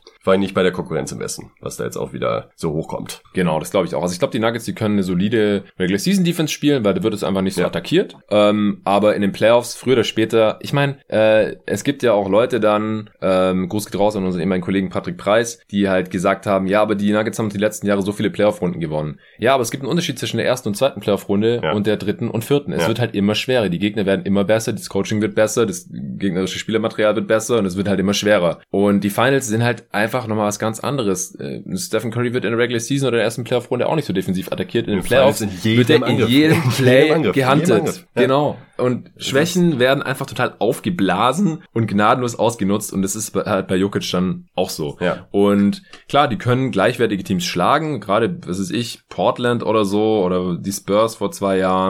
Aber es war ja teilweise auch knapp. Die lagen ja auch schon zweimal jetzt 1-3 hinten gegen Utah, gegen die Clippers. Mhm. Klar, war geil, dass sie die Clippers geschlagen haben, aber es gab auch einen riesen Grund, wieso danach die meisten Leute über die Clippers gesprochen haben und gesagt haben, was war das für ein fucking Choke-Job und nicht, ey, wie geil verteidigen auf einmal die Nuggets mit Jokic. Ja. Ja. Also ich glaube auch, dass das leider leider schwierig wird, äh, denn Jokic ist auch was er ist. Es ist auch nicht so, dass er dann auf einmal da irgendwie zum krassen Defensivmonster noch werden kann. Es gibt vielleicht mal, also in einem normalen Jahr halt, es gibt vielleicht auch mal ein Jahr, wo, gerade wie dieses Jahr, wo vielleicht die Finals-Teams gar nicht auf dem Niveau sind, wie normalerweise Finals-Teams agieren. Also jetzt fitte Nuggets, komplett fitte Nuggets, Murray. hätten einen Shot gehabt auf die Conference Genau. Auf jeden Fall. Auch Auf die- auf die Finals. sagen. Auf Auch auf die Finals. Genau. ja. Ja. Würde, Genau. würde ich schon sagen. Und wenn du Also halt schon mal da bist und dann, ähm, was ich, gegen die Nets und dann können Harden und Irving nicht spielen und Durant bringt's nicht, Ja. kannst du den Titel gewinnen, Ja. vielleicht, ja. Ja. Aber das ist jetzt halt, der Zug ist auch abgefahren. Also im normalen Jahr glaube ich nicht, dass es, äh, dass es möglich ist. Ich sehe es auch nicht. Gut, ähm, David hat noch nicht geschrieben, dass er angekommen ist, deswegen hauen wir die nächste Frage raus. Ich hole die nächste Frage raus. Und zwar ist meine Frage, ähm, Janis Antetokounmpo. Du hast einmal mit David schon mal kurz darüber gesprochen, äh, ob man ihn aktuell als Top 10 Spieler nehmen würde oder ob es, äh, wie viele andere Spieler es gibt, die man über ihm sehen würde. Mich interessiert in dem Zusammenhang nochmal die Frage, der Unterschied zwischen Regular Season und Playoffs ist ohne Wenn und Aber da und er ist auch gravierend, was die Skillsets der Spieler betrifft. Werden halt andere Skills wichtiger, andere Skills wieder nicht so wichtig. Würdest du sagen, dass ein Spieler grundsätzlich ein Top 10 Spieler sein kann, der in der Regular Season besser ist als in den Playoffs? Äh, es kommt darauf an, zu welchem Grad. Und wenn es halt so gravierend und offensichtlich ist wie bei Janis, dann würde ich sagen, nein. Weil ich meine, Janis legt über 30 Punkte auf äh, und macht das auch ganz gut. Das wird ja immer so absurd, ähm, wenn man sagt, ja, wie kein Top 10 Spieler, also Top 5, okay. Aber ich drop jetzt einfach nur noch mal so, so ganz grob die Namen raus und du kannst mir gerne sagen, welchen dieser Spieler du nicht vor Janis nehmen würdest. Im Mhm. Fitzustand Ja. natürlich, ne? LeBron, Kawhi, AD, schon schwierig, ne? Ja, Deshalb, weiter. äh, Ich, ich, ich mach mal weiter. LeBron, Kawhi, AD. KD, wollte ich eigentlich auch sagen vor AD, denn AD hätte ich ganz am Ende genannt. äh, Damian Lillard, Luka Doncic, Stephen Curry, Joel Embiid, Nikola Jokic. Und dann wird es eng. Dann kämen so Leute wie Jason Tatum und AD, ne, den ich dann eigentlich hätte nennen. Tatum, äh, Janis hat mir ja neulich auch Ja. schon im... also äh, Tatum und AD wären bei mir die beiden, bei denen man am ehesten diskutieren könnte. Also AD weiß ich nicht, ob er als erste Option besser ist als Nein, Janis. glaube ich auch nicht zwingend, um ehrlich zu sein. Er hat ein theoretisch besseres es Shooting. Ähm, deshalb finde ich das Argument, dass Ja. manche Leute sagen, ja, hätte sie Janis letztes Jahr bei den Lakers gehabt, hätten die auch locker einen Titel geholt. Gut möglich, aber man hat den Titel halt eben auch geholt, weil AD eine gigantisch krasse Shooting-Performance abgeliefert hat. Und äh, das kann Janis halt einfach nicht in der Form. Deshalb finde ich das sehr verkürzt dargestellt. Ich hoffe, ich habe jetzt keinen Spieler vergessen von den Harden. Habe ich noch vergessen, genau. Harden kommt auch noch rein. Ja, stimmt. Also man, ich habe ich hab eigentlich neun Spieler, die ich auf jeden Fall vor ihm sehen würde und bei Spielern wie Tatum und AD wird's halt eng. Also da kann man meiner Meinung nach für beide argumentieren. Und dann wird's Genau, halt schwer aber wir nehmen diese Top 10, Spieler ne? als, als erste Option, ja, und Ja. gehen halt davon aus, dass sie halt irgendwie einen, einen durchschnittlichen Cast da drumherum Ja. haben und dass sie auf jeden Fall der klar beste Spieler des Teams sind. Ja. Ähm, müssen wir vielleicht ein andermal noch besprechen. Semi-Hot Take, äh, bei Curry bin ich mir gar nicht so sicher. Ich hasse auch die Vergleiche mit Damon Lillard, weil das, was Lillard macht als erste Option ähm, und eindeutig bester Spieler seines Teams, das kann Curry halt einfach nicht in den Playoffs, glaube ich nicht. Dieses Off-the-Dribble-Shooting, Playmaking, Drive-and-Kick-Geschichte ist einfach nicht sein Ding. Er macht sehr viel Off-Ball und das haben wir auch im, im Play-In war das ja dann auch so ein Stück weit das Problem. Ja. Also äh, es ist eine andere Diskussion, es ist auch keine von meinen fünf Fragen. Ich würde ihn im Endeffekt natürlich vor Janis nehmen, weil ich einfach glaube, dass er eine, ein sicherer Garant ist für eine gute Offense. Und du kannst dich viel leichter ergänzen. Ne? Du stellst halt einen soliden Ja. Ballhändler daneben äh, und dann kann er halt off- Off-Ball schon ein, alle seine Shenanigans machen und kannst ihn halt super schwer einschränken. Ja, ja, genau. Und solider äh, Ballhändler reicht neben Janis halt nicht. Nee. Du brauchst halt einen äh, Middleton oder Holiday in Topform. Ja, und Shooting Deluxe. So, das brauchst Shooting du. Also das Deluxe. gibt dir Curry halt gefühlt fast alleine. Also gerade in der Regular Season. Brauchst du neben AD aber halt auch genauso. Ja, auf jeden ich. Fall. Auf Genau, jeden also Fall. da finde ich es schwierig. Und ich habe ja den Punkt gemacht ähm, in, in unserer Diskussion da, aber da waren wir auch eine, einer Meinung. Ähm, Tobi Bino zum Beispiel hat es anders gesehen. Ich habe es jetzt vergessen. Wir haben ja sogar über Bugs, über die Bugs gesprochen im letzten Pod. Da hätte man das mal irgendwie noch anführen können. Ich hätte lieber Tatum als erste Option in Playoffs als Janis. Ich auch. Also ich auch. Das, ich meine, das das könnte man, glaube ich, diskutieren. Also da ja. könnte ich Leute, glaube ich, verstehen, die das anders sehen. Aber so verlässlich, wie sich Tatum hochprozentige eigene Abschlüsse kreieren kann, das ist halt einfach der Skill ja, in den Playoffs für meine Hat er jetzt auch ein, ein absolutes äh, Kackteam äh, um sich herum. Trotzdem. Und äh, hat trotzdem normiert hier in diesen Playoffs bisher die sieb, also das bisher, aber er kann jetzt nicht mehr machen. Aber in den fünf Spielen hat er die siebtmeisten Punkte per 100 aufgelegt bei einem 120er Offensivrating. Also nur Durant, Lillard, Jokic, Embiid, Mitchell und Doncic haben äh, mehr gescored. Und er hat mehr als Leonard, Trey Young, Janis. Tatsächlich, Janis hat auch nur ein 107er Offensivrating ja, in diesen Playoffs. Halt mies, ne? Du hast vorhin gesagt, ja, der macht dir deine 30 Punkte ja, aber pro Spiel. Ineffizient und, aber es ist äh, bisher echt mies. Ohne Transition. Und gegen die Netz-Defense halt, ja. Ja, und guck dir an, was Tatum gegen die Netz-Defense gemacht hat, stellenweise. Stell, stimmt, also, ja, stimmt, direkter Vergleich. Stell dir vor, Janis bei den Celtics anstelle von Tatum, äh, die, wie die aussehen würden gegen die Netz, ja, absolut gruselig. Also Ja, genau. Also es ist, glaube ich, relativ klar, dass ich lieber Tatum hätte als ja. erste Scoring-Option. Ja. Klar, als Defender ist Janis dominanter als ja, Tatum, aber Tatum ist jetzt auch nicht schlecht oder sowas. Der ist auch ein guter Defender, auch ein guter Help-Defender. Ähm, jetzt nicht dieses äh, Roaming Defensive Player of the Year-Niveau wie Janis, aber die Offense ist halt wichtiger. Die Defense kannst du mit Rollenspielern viel besser ergänzen als eine erste Playoff-Option. Und ein Spieler muss, also ja, AD ist halt nochmal ein Outlier, fand ich auch letztes Jahr, weil sonst würde ich auch äh, mitgehen, dass man sagt, äh, wenn ich einen Top 10, äh, Top 10 Spieler, muss der auch eine erste Option in den Playoffs sein können, offensiv. War ja ähm, AD auch schon in New Orleans. Da, das wird, ja, das wird mir immer so ein, ja, ja, wird mir so ein bisschen sehr unter den Teppich auch. gekehrt. So, ja, ohne LeBron hat AD ja gar nichts gerissen in den Playoffs. Habe ich mich auch letztes Jahr schon trotzdem drüber aufgeregt. Der hatte ja sehr geile Playoff-Runs schon. Absolute Monsterspiele auch rausgehauen. Richtig übel. Gegen die Warriors und so. Genau, war, ja. Also waren halt die Warriors. Ja. Was, was, was sollst du machen? Und der war 22 ja. oder so. Ja, ja. Also ich ja, deshalb, also müsste ich mir das nochmal genau anschauen, aber ich glaube auch, dass AD ohne LeBron unterm Strich ein geileres Playoff-Resümee hat als Janis bisher. Ja, glaube ich auch. Ja. Also ich würde AD, glaube ich, auch Janis noch vorziehen tatsächlich. Warum ich ihn jetzt letztes Jahr in unserem Top 25 Pod habe ich ihn so auf drei gepackt, Davis. Ich glaube, du auch sogar, ne? Ich hatte ihn selber da oben, ja. Ja, ähm, das ist jetzt nach dieser Saison schwer, äh, das zu argumentieren. Da müssen wir dann wirklich trotzdem, auch das äh, passt jetzt gerade noch gut hier rein, finde ich immer dieses Überreagieren auch nach einer Saison, äh, wenn man sich jetzt so irgendwelche Listen anguckt, wo LeBron dann teilweise auf Platz 8 landet oder so, wo ich mir denke so, boah Leute, ey, der war ganz ruhig, ganz ruhig mit dem Fern. Warte noch mal ein Jährchen ab vor ein paar Monaten war er noch beste Spieler der Liga und du kannst mir nicht erzählen, dass er jetzt nach einem Run kurz nach seiner Verletzung auf einmal knapp nur noch Top Ten ist. So, das finde ich halt absoluten Bullshit. Ja. Das ist halt dasselbe wie AD, der auch eine enttäuschende Saison gespielt hat, auch vor der Verletzung äh, im Anschluss, aber im topfitten Zustand sehe ich halt nicht, wie äh, Davis auf einmal kein Top Ten Spieler mehr sein soll. Also das finde ich halt äh, auch wenn ein paar sich jetzt natürlich nochmal besonders hervorgetan haben, auch in dieser Saison. Aber ich finde gerade, wenn man immer so eine, das ist nicht nur eine Momentaufnahme in der Top Ten. Ich finde, da spielen halt noch ein, zwei andere Faktoren mit rein. Genau. Und bei Janis ist es auch nicht so, dass wir sagen, oh, der ähm, ist jetzt ineffizient, diese Playoffs und deswegen, sondern genau. es ist halt jetzt seit drei Jahren dasselbe. ja. ja. Ja, ich habe noch eine ähnliche Frage. Ähm, wer ist aktuell der beste Playoff-Spieler? Wir haben jetzt vorhin so einen Pool aufgemacht. Ähm, wir können uns gerne erstmal auf die aktuell noch verfügbaren Spieler konzentrieren oder zumindest mal die, deren Teams noch da sind. Da haben wir Kawhi vielleicht noch mit drin ja, und Chris Paul halt. Sagen, ja. ähm, also wenn wir jetzt unsere Top 10 draften würden, um die Playoffs zu gewinnen. Also nicht wie vor der Regular Season, haben wir gesagt, jetzt Regular Season und Playoffs. Da ist natürlich ein Janis auch weiter oben, ist klar, weil er ruled halt in ja, der Regular Season extrem. und er sichert dir quasi, was ich, einen Top 3 Platz in der Conference oder zumindest mal Heimvorteile und sowas. Ja. Aber in den Playoffs funktioniert er nicht so gut als erste Option. Das ist halt einfach leider so. Deswegen, wenn wir jetzt draften würden vom aktuell noch in den Playoffs spielenden Spielerpool, wen würdest du an eins wählen? Mm, Durant. Ja, ich auch. Also ein Mix aus der aktuellen Performance in diesen, in diesen Playoffs und Resümee ja. und ich weiß, was ich kriege, ähm, wenn, wenn er fit ist. Also Durant hat halt einen guten Case für den Bestspieler der Liga, nicht nur dieser Playoffs ähm, generell. Und ja, da würde ich ziemlich klar Durant nehmen. Auch vor Kawhi. Auch äh, selbst wenn Kawhi jetzt noch fit wäre. Ähm, hat auch echt heftig gespielt, gerade auch gegen die, gerade auch gegen die Mavs, echt absolute Monster-Performances rausgehauen. Ähm, ich finde ihn aber defensiv halt eben, habt das du auch schon öfters hier erwähnt, nicht mehr auf dem Level, dass ich sagen würde, das ist der Difference Maker, dass ich sage, ich, ich würde auch gar nicht mal mehr vor. unbedingt sicher sagen, dass er besser als Durant verteidigt. Nee, Im Impact. Nee, ich würde es um ehrlich auch nicht sagen. Durant ist ein stärkerer Rim Protector, ja. also auch so ein Roamer-mäßig. Ich frage mich gerade, ob der neben Jokic reichen würde, wahrscheinlich nicht, aber, nee. aber wer ein krasses Duo ja. offensiv. Ja. würde wahrscheinlich reichen dann offensiv. äh, ich finde Durant dann noch offensiv noch einen Ticken Besser als, äh, als, als Kawhi. Er ist sehr viel explosiver, also.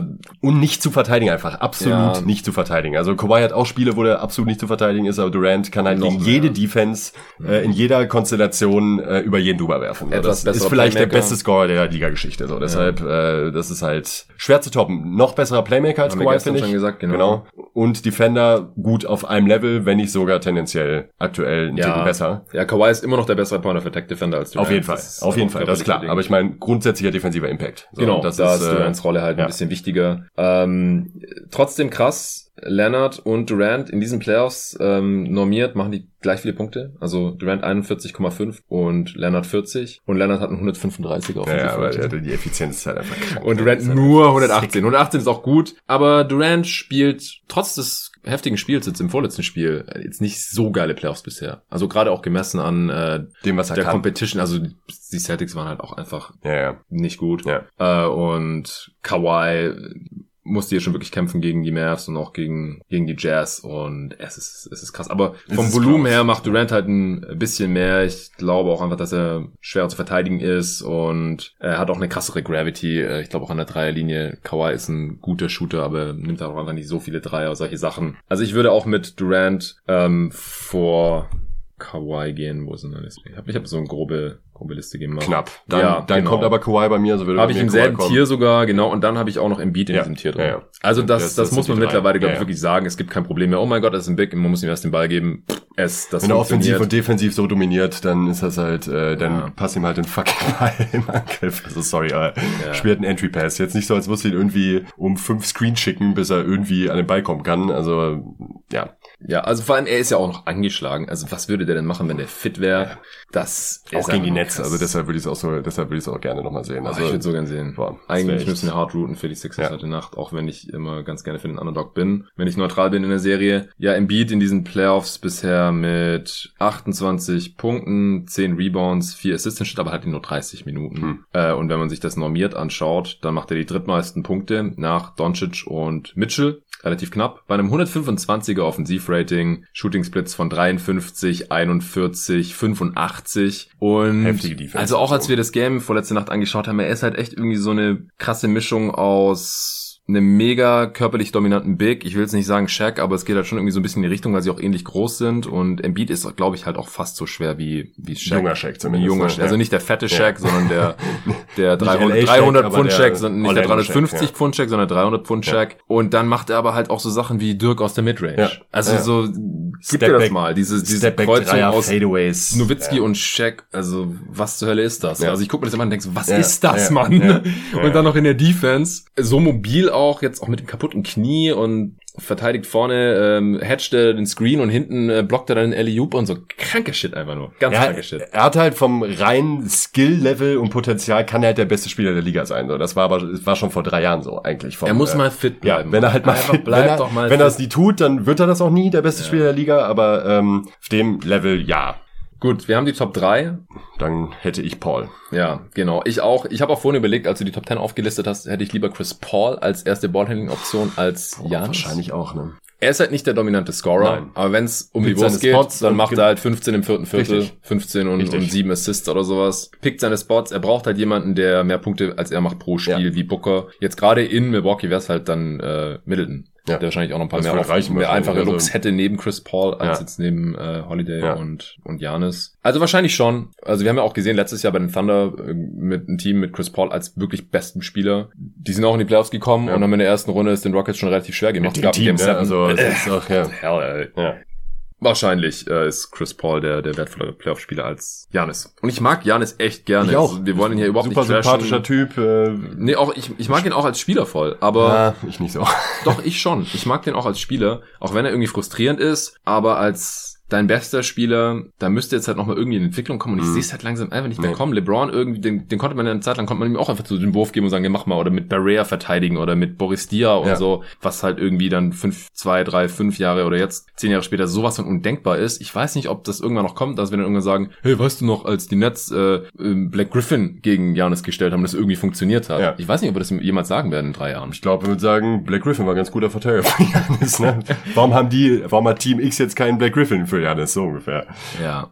Okay, vielleicht noch ganz kurz ähm, von, von den anderen Spielen, die in, in den Playoffs sind äh, oder waren jetzt auch. Wen hättest du da jetzt noch drin? Wen würdest du dann als nächstes draften? Die noch drin sind. Die noch drin sind oder auch drin waren. Also lass mal letzteres machen. Die noch drin waren, ja, dann kommen natürlich auch LeBron und Konsorten noch dazu, ne? Richtig. Aber, aber wir reden ja jetzt über diese Von der Playoffs. aktuellen diese Also LeBron Playoffs. würde ich jetzt nicht nehmen, weil da nicht würde ich jetzt auch nicht nehmen, würde jetzt auch nicht Also nehmen. da würde ich, glaube ich nicht wissen, mit, was ich Mitchell krieg. oder Booker gehen. Ja, Luca, sorry, Luca. Luca, Luca. Ja, ich würde auch sagen, Luca kommt Ja. als nächstes. Luca. Luca würde ich aber vor Paul sehen noch. Ja, ja, genau. Also Luca hat Ja, ähm, auch normiert die meisten Punkte gemacht äh, in diesen Playoffs, fast 47 auf 100 Possessions, absolut krank. Nur ein 114er Offensivrating, also war halt nicht immer so super effizient. Ihm ist dann oft der Sprit ausgegangen in der zweiten äh, Halbzeit, ähnlich wie bei Embiid halt teilweise auch leider. Es ist halt auch, mh, da sieht man auch noch mal so ein bisschen Unterschied, wenn Spieler so alles machen müssen in der Offense. Manche halten es dann die 48 Minuten durch, andere nicht. Ja, und auch Ähm, Fitness, ne? Ist halt auch echt dazu. Ja, Also, genau, das meine ich ja. Ja. Und Doncic muss ja noch nicht mal allzu viel verteidigen, aber er hat halt die ganze Zeit einen Ball in der Hand. Ja. Und ähm, hat auch die viertmeisten Assists hier normiert gemacht. Hinter Young, Chris Paul, Conley tatsächlich. Und Westbrook hat die meisten Assists in diesen fünf Spielen normiert Nice. gemacht auf 100 Possessions, 14,9. Äh, 103 Offensivrating. Ähm, ich denke auch, Luca muss als nächstes kommen. Dann würde ich Lillard nehmen. Äh, es ist unglaublich, was der gemacht hat Ja. mit diesem Team. Vergisst man leider immer so schnell, wenn die Ja. so sang- und klanglos ausscheiden dann, aber äh, Ja. heftig, heftig. Und er ist halt auch wirklich dieser Spieler, du kannst ihm einfach einen Ball in die Hand geben und sagen, jetzt mach mal. Mach mal Offense. Jetzt, mach mal Ja. Offense. Genau, es ist, das geht nicht bei so vielen. Nee. Also das kannst du mit Doncic machen, ähm, mit den Bigs, mit Embiid und Jokic geht es nicht ganz so gut. Schwieriger. Äh, das kannst du mit Durant halt machen, wenn er so heiß ist, aber Lillard ist da auch konstanter, dass er die ganze Zeit einfach diese Pull-Ups reinknallt. Ja, Da- aber das macht Kawhi halt auch. Der zwar nicht Pull-Up-Dreier, aber ähm, Kawhi ist halt auch dieser Typ. Gibt Ja, ihm den Ball dann- und der ja. macht halt, kommt an die Linie oder trifft halt aber mit der, der konnte sich oder hat sich einfach rausgenommen in diesen Playoffs bisher auch einfach mal nur so 20 Punkte zu machen. Stimmt, das, macht Lillard, halt nicht. Nee, nee, das macht Lillard nicht. Nee. Das stimmt. Ja. Kann er sich also- auch einfach nicht erlauben in diesem Team. Nee, das ist halt nee. auch das Ding, ne? Ja, kann er sich nicht erlauben, hat die fünftmeisten Punkte gemacht, hier normiert bei einem 139er Offensivrating. Jesus. What the hell? Also, wow, Äh, 45 das Prozent seiner 16 Dreier auf 100 Possessions getroffen. äh, es gibt zwei Dudes, die mehr Dreier auf 100 Possessions nehmen als Lillard. Äh, Donovan Mitchell, der trifft 41 Prozent, den würde ich jetzt auch als nächstes, Ja, glaube ich, ich nennen. Auch, noch äh, vor Booker tatsächlich. Ja, Wir ja. hatten die Diskussion oft in der Regular Season. Die Playoffs ist Mitchell der, der krassere. Und Booker spielt auch tolle Playoffs, ne? Also, Ja, äh, schon. aber Mitchell ist auch echt äh, Und er hat die größere Last, als Ja. Booker bei Conley Ja. so viel gefehlt Ja. hat. Ähm, Konstanz und Volumen sind bei Mitchell echt krass in der in diesen Playoffs bisher. ja. Hast du gesehen, wer die meisten Dreier auf 100 Possessions nimmt? Nee. Educated Guess. Jay Crowder. Nein, du weißt es eigentlich. Trey Young? Nein, nein, nein, nein. nein. Ja, Moment mal, wo bin ich denn jetzt? Jetzt stehe ich auf dem Schlauch. Wer ist der krasseste Chucker? Äh, Das Team ist auch noch aktiv. Wir werden ihn heute noch spielen sehen. Hat auch in der Regular Season schon äh, so viel Dreier genommen wie Steph Curry fast. Moment, warte, jetzt lass mich mal kurz überlegen. Krasseste Chucker, Reggie Jackson? Nee, Jordan aber Clarkson? äh, gut guess. Jordan Clarkson, ja, genau. Jordan Clarkson. Fast 17 Dreier von der Possessions, trifft 35 Prozent. Äh, ist echt wieder, wieder der Regular Season. Ja. 102er Offensivrating. Jesus Christ. Übel. Ja, Forbes nimmt noch 15 auf 100 Possessions, 40 Prozent. Doncic, äh, die fünftmeisten Dreier auf 100 Possessions. Dann kommt Reggie Jackson. Marcus Smart. Hey. Wow, 37 Prozent noch getroffen. Hardaway Jr., Bogdanovic, also Bogdan Bogdanovic und LeBron. Die zehntmeisten Dreier ja, Dreier von der, der Possessions. Geworfen, und 38 Prozent getroffen. Äh, MPJ und dann Trey Young ist auf 12. Dann kommt Crowder mit 11 Dreier. 300 Possessions, Korkmas und Seth Curry rundet die 15 ab. Ähm, was wird's denn in diesem Spielerkontext noch? Das finde ich äh, nämlich ja. auch interessant. Glaubst du, es wird in absehbarer Zeit äh, wirklich in absehbarer Zeit oder jetzt, vielleicht ist es ja auch jetzt schon so, ähm, einen Clear-Cut besten Spieler der Liga geben? Ich habe nämlich das Gefühl, so seit Miami LeBron oder vielleicht auch so 2016 noch äh, LeBron, ähm, dann spätestens nach den Playoffs, ähm, auch, auch, gegen, auch gegen die Warriors, wo man wirklich eigentlich kein Argument finden konnte, nicht zu sagen, das ist der beste Spieler. mh.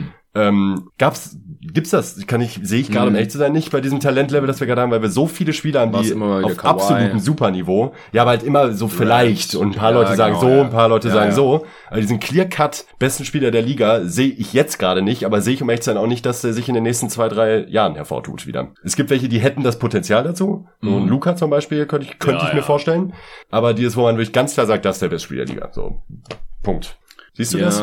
Also es würde mich fast wundern, wenn Luca nicht in zwei Jahren der beste Spieler der Liga wäre. Und halt auch so relativ klar, weil man muss halt auch mal gucken, also es gibt ja gerade auch so ein bisschen, das wäre noch eine andere Frage gewesen, so fast wie so eine Wachablösung, weil es gibt viele relativ junge Spieler, so U25, Mitchell, die, Booker, die jetzt da ganz oben mit dabei sind. Doncic, ja. Mitchell, Embiid ist 26, Age 26 Season, Jokic Age 25 Season. Vergisst man auch, der Ja, ist auch so Ja, jung, ey. Der ist erst in drei Jahren in seiner Prime, beziehungsweise so Spiele, die überhaupt nicht von ihrer Athletik abhängig sind, sind wahrscheinlich eher so mit 30, 31 in ihrer Prime. Ähm, und äh, Tatum 22, Trae Ja. Young 22, Morant auch krasse Playoffs gespielt. Jo. Vergisst man schnell, wie gut diese fünf Spiele waren. 36 Punkte auf 100 Possessions, 118er Offensivrating mit einem suboptimalen Supporting Cast. Äh, der ist äh, 21, Booker 24. Zion ist halt auch noch. Äh, Zion äh, hoffe ich mal sehr, dass wir ihn in den Playoffs sehen können, denn da ist dann halt die Frage, geht das halt eher so in die Janis-Richtung? Ja, will immer zum Korb, geht dann in den Playoffs einfach nicht mehr, hat keinen Pull-Up-Jumper. Ähm, ich finde halt, dass Zion von der Technik her ein bisschen besser zum Korb kommt als Janis. Mhm. Nicht so diese brachiale Gewalt, sondern Ja. hat mehr Moves und obwohl er so einen breiten Körper hat, ähm, kommt er dann, hat er irgendwie immer die Angles, um Ja. dann zum Korb zu kommen. Ich meine, er hat nicht durch Zufall auch so viel mehr Korbleger oder Dunk-Attempts als Janis in der Saison gehabt und Janis hat die zweitmeisten gehabt. Das Ja. war ein Riesenunterschied, den kann einfach irgendwie keiner stoppen. Ähm, das, äh, da freue ich mich jetzt schon drauf, das dann Boah. mal genauer zu sezieren. Bitte. Aber er braucht halt auch einen besseren Supporting Cast und, und was da jetzt gerade auch abgeht in, in New Orleans, ähm, da bin ich mal sehr gespannt. Also gibt es jetzt Gerüchte, er hat gar keinen Bock mehr auf, auf die Stadt an sich oder sein Bruder hat keinen Bock mehr auf die Stadt an sich, weil es irgendwie bei New Orleans halt ein Kaff ist. Ähm, Chillt doch erstmal. mit äh, Gundy 80 wurde Spiele gemacht.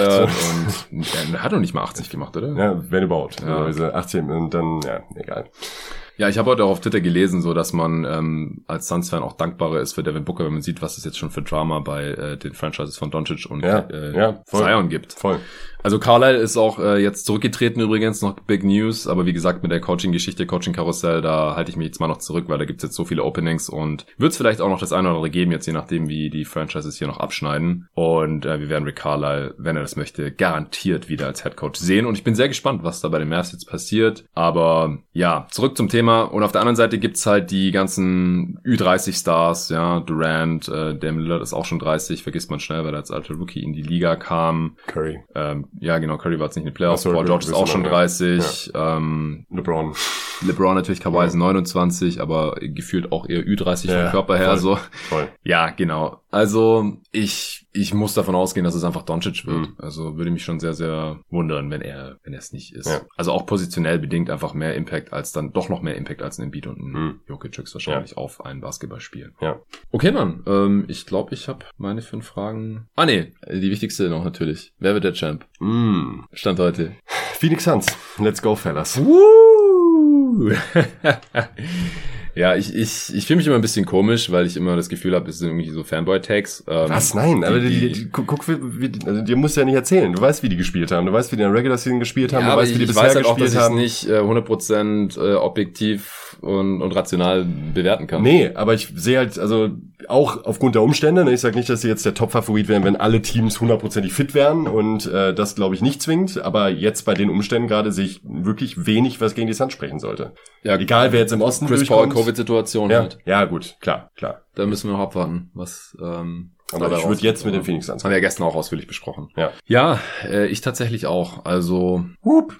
Im Osten halte ich aktuell tatsächlich die Sixers fürs beste Team. Ja. Aber die müssen es halt irgendwie auf die Straße bringen und vor allem heute Nacht mal gewinnen und dann noch Game 7 gewinnen. Also echt nicht einfach gerade. Und dann äh, Nets mit einem fitteren Harden hinterher. Aber ich, ich, die haben, die, die Defense wurde noch nicht richtig getestet. Die Nee. Bucks machen das einfach nicht so wirklich und die Celtics Nee. auch nicht bisher. Und dann bin ich mal gespannt. Die Suns sezieren halt ohne Ende. Ne? Also das ist halt, also Ja. wenn es da Mismatches gibt, dann werden die ausgespielt ohne Ende. Aber wir werden sehen, äh, weil in den Conference Finals sowohl die Hawks, aber vor allem auch die Sixers, die werden eher noch ein richtiger Test für diese Ja. Nets Defense. Das stimmt. Werden wir noch sehen, auf jeden Fall vor den äh, Finals. Oder die Bucks gewinnen jetzt halt irgendwie Game 7, weil die Dreier mal fallen oder so. Ähm, aber vor den Bucks habe ich nicht so super viel Angst als Suns-Fan. In äh, der Regular Season waren das immer ziemlich geile Spiele, aber Aiden passt super gegen Janis eigentlich, finde ich, als, äh, als, als Defender kann ich mir super ja, vorstellen. genau, So auf jeden Fall. Also die Matchups. Matchups passen da sehr gut Ja. und, und Booker hatte da auch immer sehr gute Spiele. Ja. Da, da muss dann einfach ähm, Wenn Paul fit ist natürlich. Paul halt genau ja komplett fit sein, aber das wird jetzt erstmal in den Conference Finals eine Rolle spielen. Ähm, und dadurch, dass er geimpft wurde, glaub, hoffe ich jetzt auch einfach, dass er keine schwerwiegenden oder längerfristigen Folgen hat, Mhm. äh, dadurch, dass er sich jetzt mit Covid infiziert hat und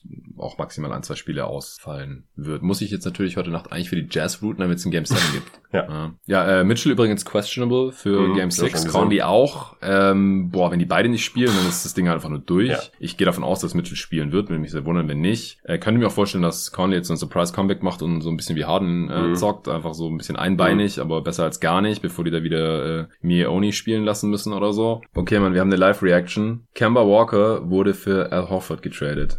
What the fuck? Kemba Walker, der 16. Pick dieser Draft und ein 2025er Second Rounder zu OKC gegen Al Horford, Moses Brown und ein 2023er Second Round Pick. Brad Stevens ist on fire, Mann. da geht's aber direkt los, ey. Alter, was geht ab? Finde ich cool, um ehrlich zu sein. Ja, ja, also echt dass cool. die Celtics Also, überhaupt Walker ja. traden können. Ja. Horford äh, kennen sie schon. Brad Stevens hat ihn offensichtlich vermisst. Äh, David kommt gleich. Ich würde sagen, wir machen hier gleich eine Ja. Live-Reaction mit äh, Ja, David als. Celtics-Experten. Auf jeden Fall. Krass, Mann. Okay, äh, ja, nochmal ganz kurz zu den, zu den Matchups, ähm, die heute Nacht anstehen. Also wir hoffen natürlich, dass die Jazz so fit wie möglich antreten können. Aber ganz ehrlich, ich, ich finde, die Clippers haben das Momentum in dieser Serie gerade und die spielen zu Hause und es würde mich fast schon wundern, wenn die heute Nacht nicht gewinnen. Nee, glaube ich auch. Also ich, ich, ich glaube es am sein auch. Ja, ich hoffe eigentlich, dass es Game 7 geben wird. Als Suns-Fan, auch als neutrale Beobachter, weil Game 7 einfach geil sind. Und äh, weil dann die Chance natürlich auch höher ist, dass Conley fit ist, wenn es nochmal ein Spiel gibt und solche Sachen. Aber ich fand die Clippers schon sehr, sehr überzeugend. Im letzten Spiel haben wir ja gestern alles besprochen. Und Hawks, Sixers, was ist da dein Tipp? Ja, die Sixers sollten das gewinnen. Also ich Ja. glaube, die Sixers holen das. Ähnlich jetzt wie dieselbe aus, ähnliche Ausgangslage wie bei Bucks Nets vom, von letzter Nacht, fand ich. Also ich glaube auch, dass die Sixers das jetzt gewinnen und es halt ein Game 7 gibt. Äh, Das halte ich für die wahrscheinlichste. Was dann passiert, will ich jetzt noch nicht so sagen, wenn es passieren sollte. Aber ähm, ich glaube, die Sixers holen das. Ja, es ist halt auswärts schon ein Unterschied. Die Hawks Ja, könnten stimmt, da jetzt ja. schon irgendwie mal Feuer fangen und Ja, ein paar Dreier reinknallen. Aber ich glaube trotzdem. Ja, also ich glaube, das wird jetzt auch keinen unerheblichen Einfluss darauf haben, wie wir Doc Rivers als Coach dann äh, sehen, weil wenn die zur Nacht ausscheiden, dann ist es halt mal wieder ein massiver Fail. Ähm, also da, da müssen wir auch nochmal ein, zwei Adjustments sehen heute. Ja, ja. Ähm, Young und Lou Williams, die sollten einfach zusammen nicht spielbar sein. Das, das muss defensiv viel mehr attackiert werden. Das ist klar. Und ja, wir brauchen 48 Minuten im Beat und nicht nur 24. Ähm, Simmons muss aggressiv sein, wie wir es in Spiel 3, glaube ich, schon gesehen haben, aber darauf kann man sich einfach nicht verlassen und wir brauchen mehr als vier Punkte von Tobias Harris für die Sixers. Wird, äh, wird ein geiles Spiel. Ich freue mich sehr, sehr drauf. Um halb zwei geht's äh, los. Ähm, David muss jetzt jeden Moment eintreffen und wir zwingen den dann hier direkt gleich vors Mike. So, David ist am Start und ich habe ihn tatsächlich direkt hier vors Mike gezerrt. Äh, Bier ist offen, kühles Bier, denn er kam direkt hier aus der 35 Grad Hitze Berlins in meine, weiß nicht, 27 Grad heiße Wohnung oder so. Und ähm, Kemba Walker ist jetzt bei den Oklahoma City Thunder, kam für Al Horford, der zurück ist in Boston damit. Außerdem ist der 16. Pick 2021 zu den äh, Thunder gegangen, die jetzt noch einen Pick mehr haben. Was haben die jetzt? 35 Picks oder sowas?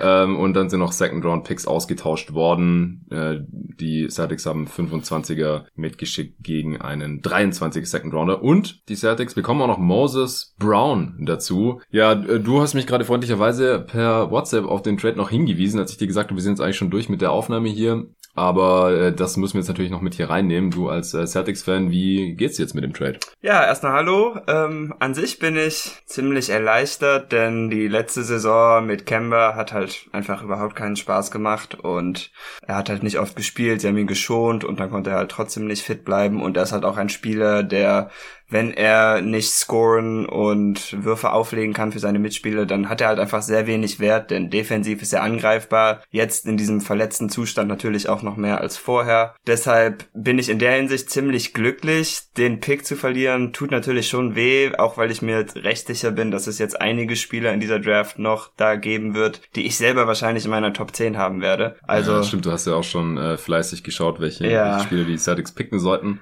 Genau, also das tut echt ein bisschen weh, aber ansonsten ähm, bin ich wie gesagt erleichtert und ich denke auch, dass Al Horford wieder gut passen wird in Boston. Letztes Jahr hatten sie auch keinen Stretch Big, mit dem sie eigentlich immer ganz gut sind, obwohl sie natürlich jetzt auch einen neuen Coach kriegen, also wer weiß. Aber ich fand zum Beispiel Tatum mit Lou Cornett auch schon recht interessant und das könnte mit Horford nur besser laufen. Ja, und Horford, äh, nicht zu vergessen, verdient ja auch deutlich weniger als Kemba, 27 Millionen in der kommenden Saison und dann hat er so partially guaranteed, also nur teilgarantierte 26,5 Millionen. Wie viel sind davon nochmal garantiert? Ich glaube 14. Ja, ist dann halt die Frage, will man äh, lieber 14 Millionen für gar nichts zahlen, dass Horford gar nicht mehr da ist, oder halt lieber 26,5 Millionen, dass er noch Teil des Teams ist. Äh, und Kemba verdient eben noch deutlich mehr, 36 Millionen in der nächsten Saison und dann hat er noch eine Player Option über fast 38 Millionen. Ja, was, äh, was hältst du von Moses Brown?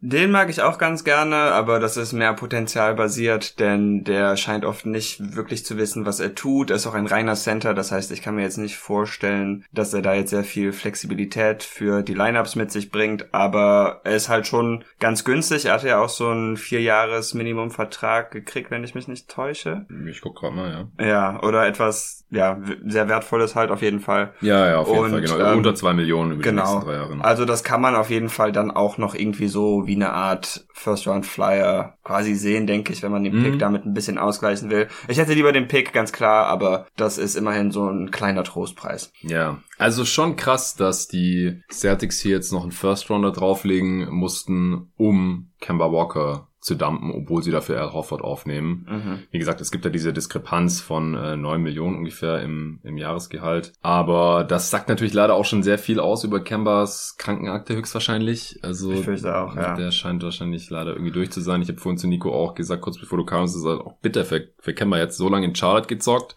dann endlich mal in Boston, ähm, Winning Team, Winning Franchise und so, äh, nichts draus geworden, so wirklich. Äh, einmal zweite Runde, einmal erste Runde und jetzt Conference Finals. sogar. Ah, Im ersten Jahr war noch Conference Finals, sorry, stimmt. Also ein bisschen was geworden. ja, habe ich, hab ich jetzt, ja, auf jeden Fall ist er weitergekommen als mit Charlotte. Das Ja. muss man ihm lassen.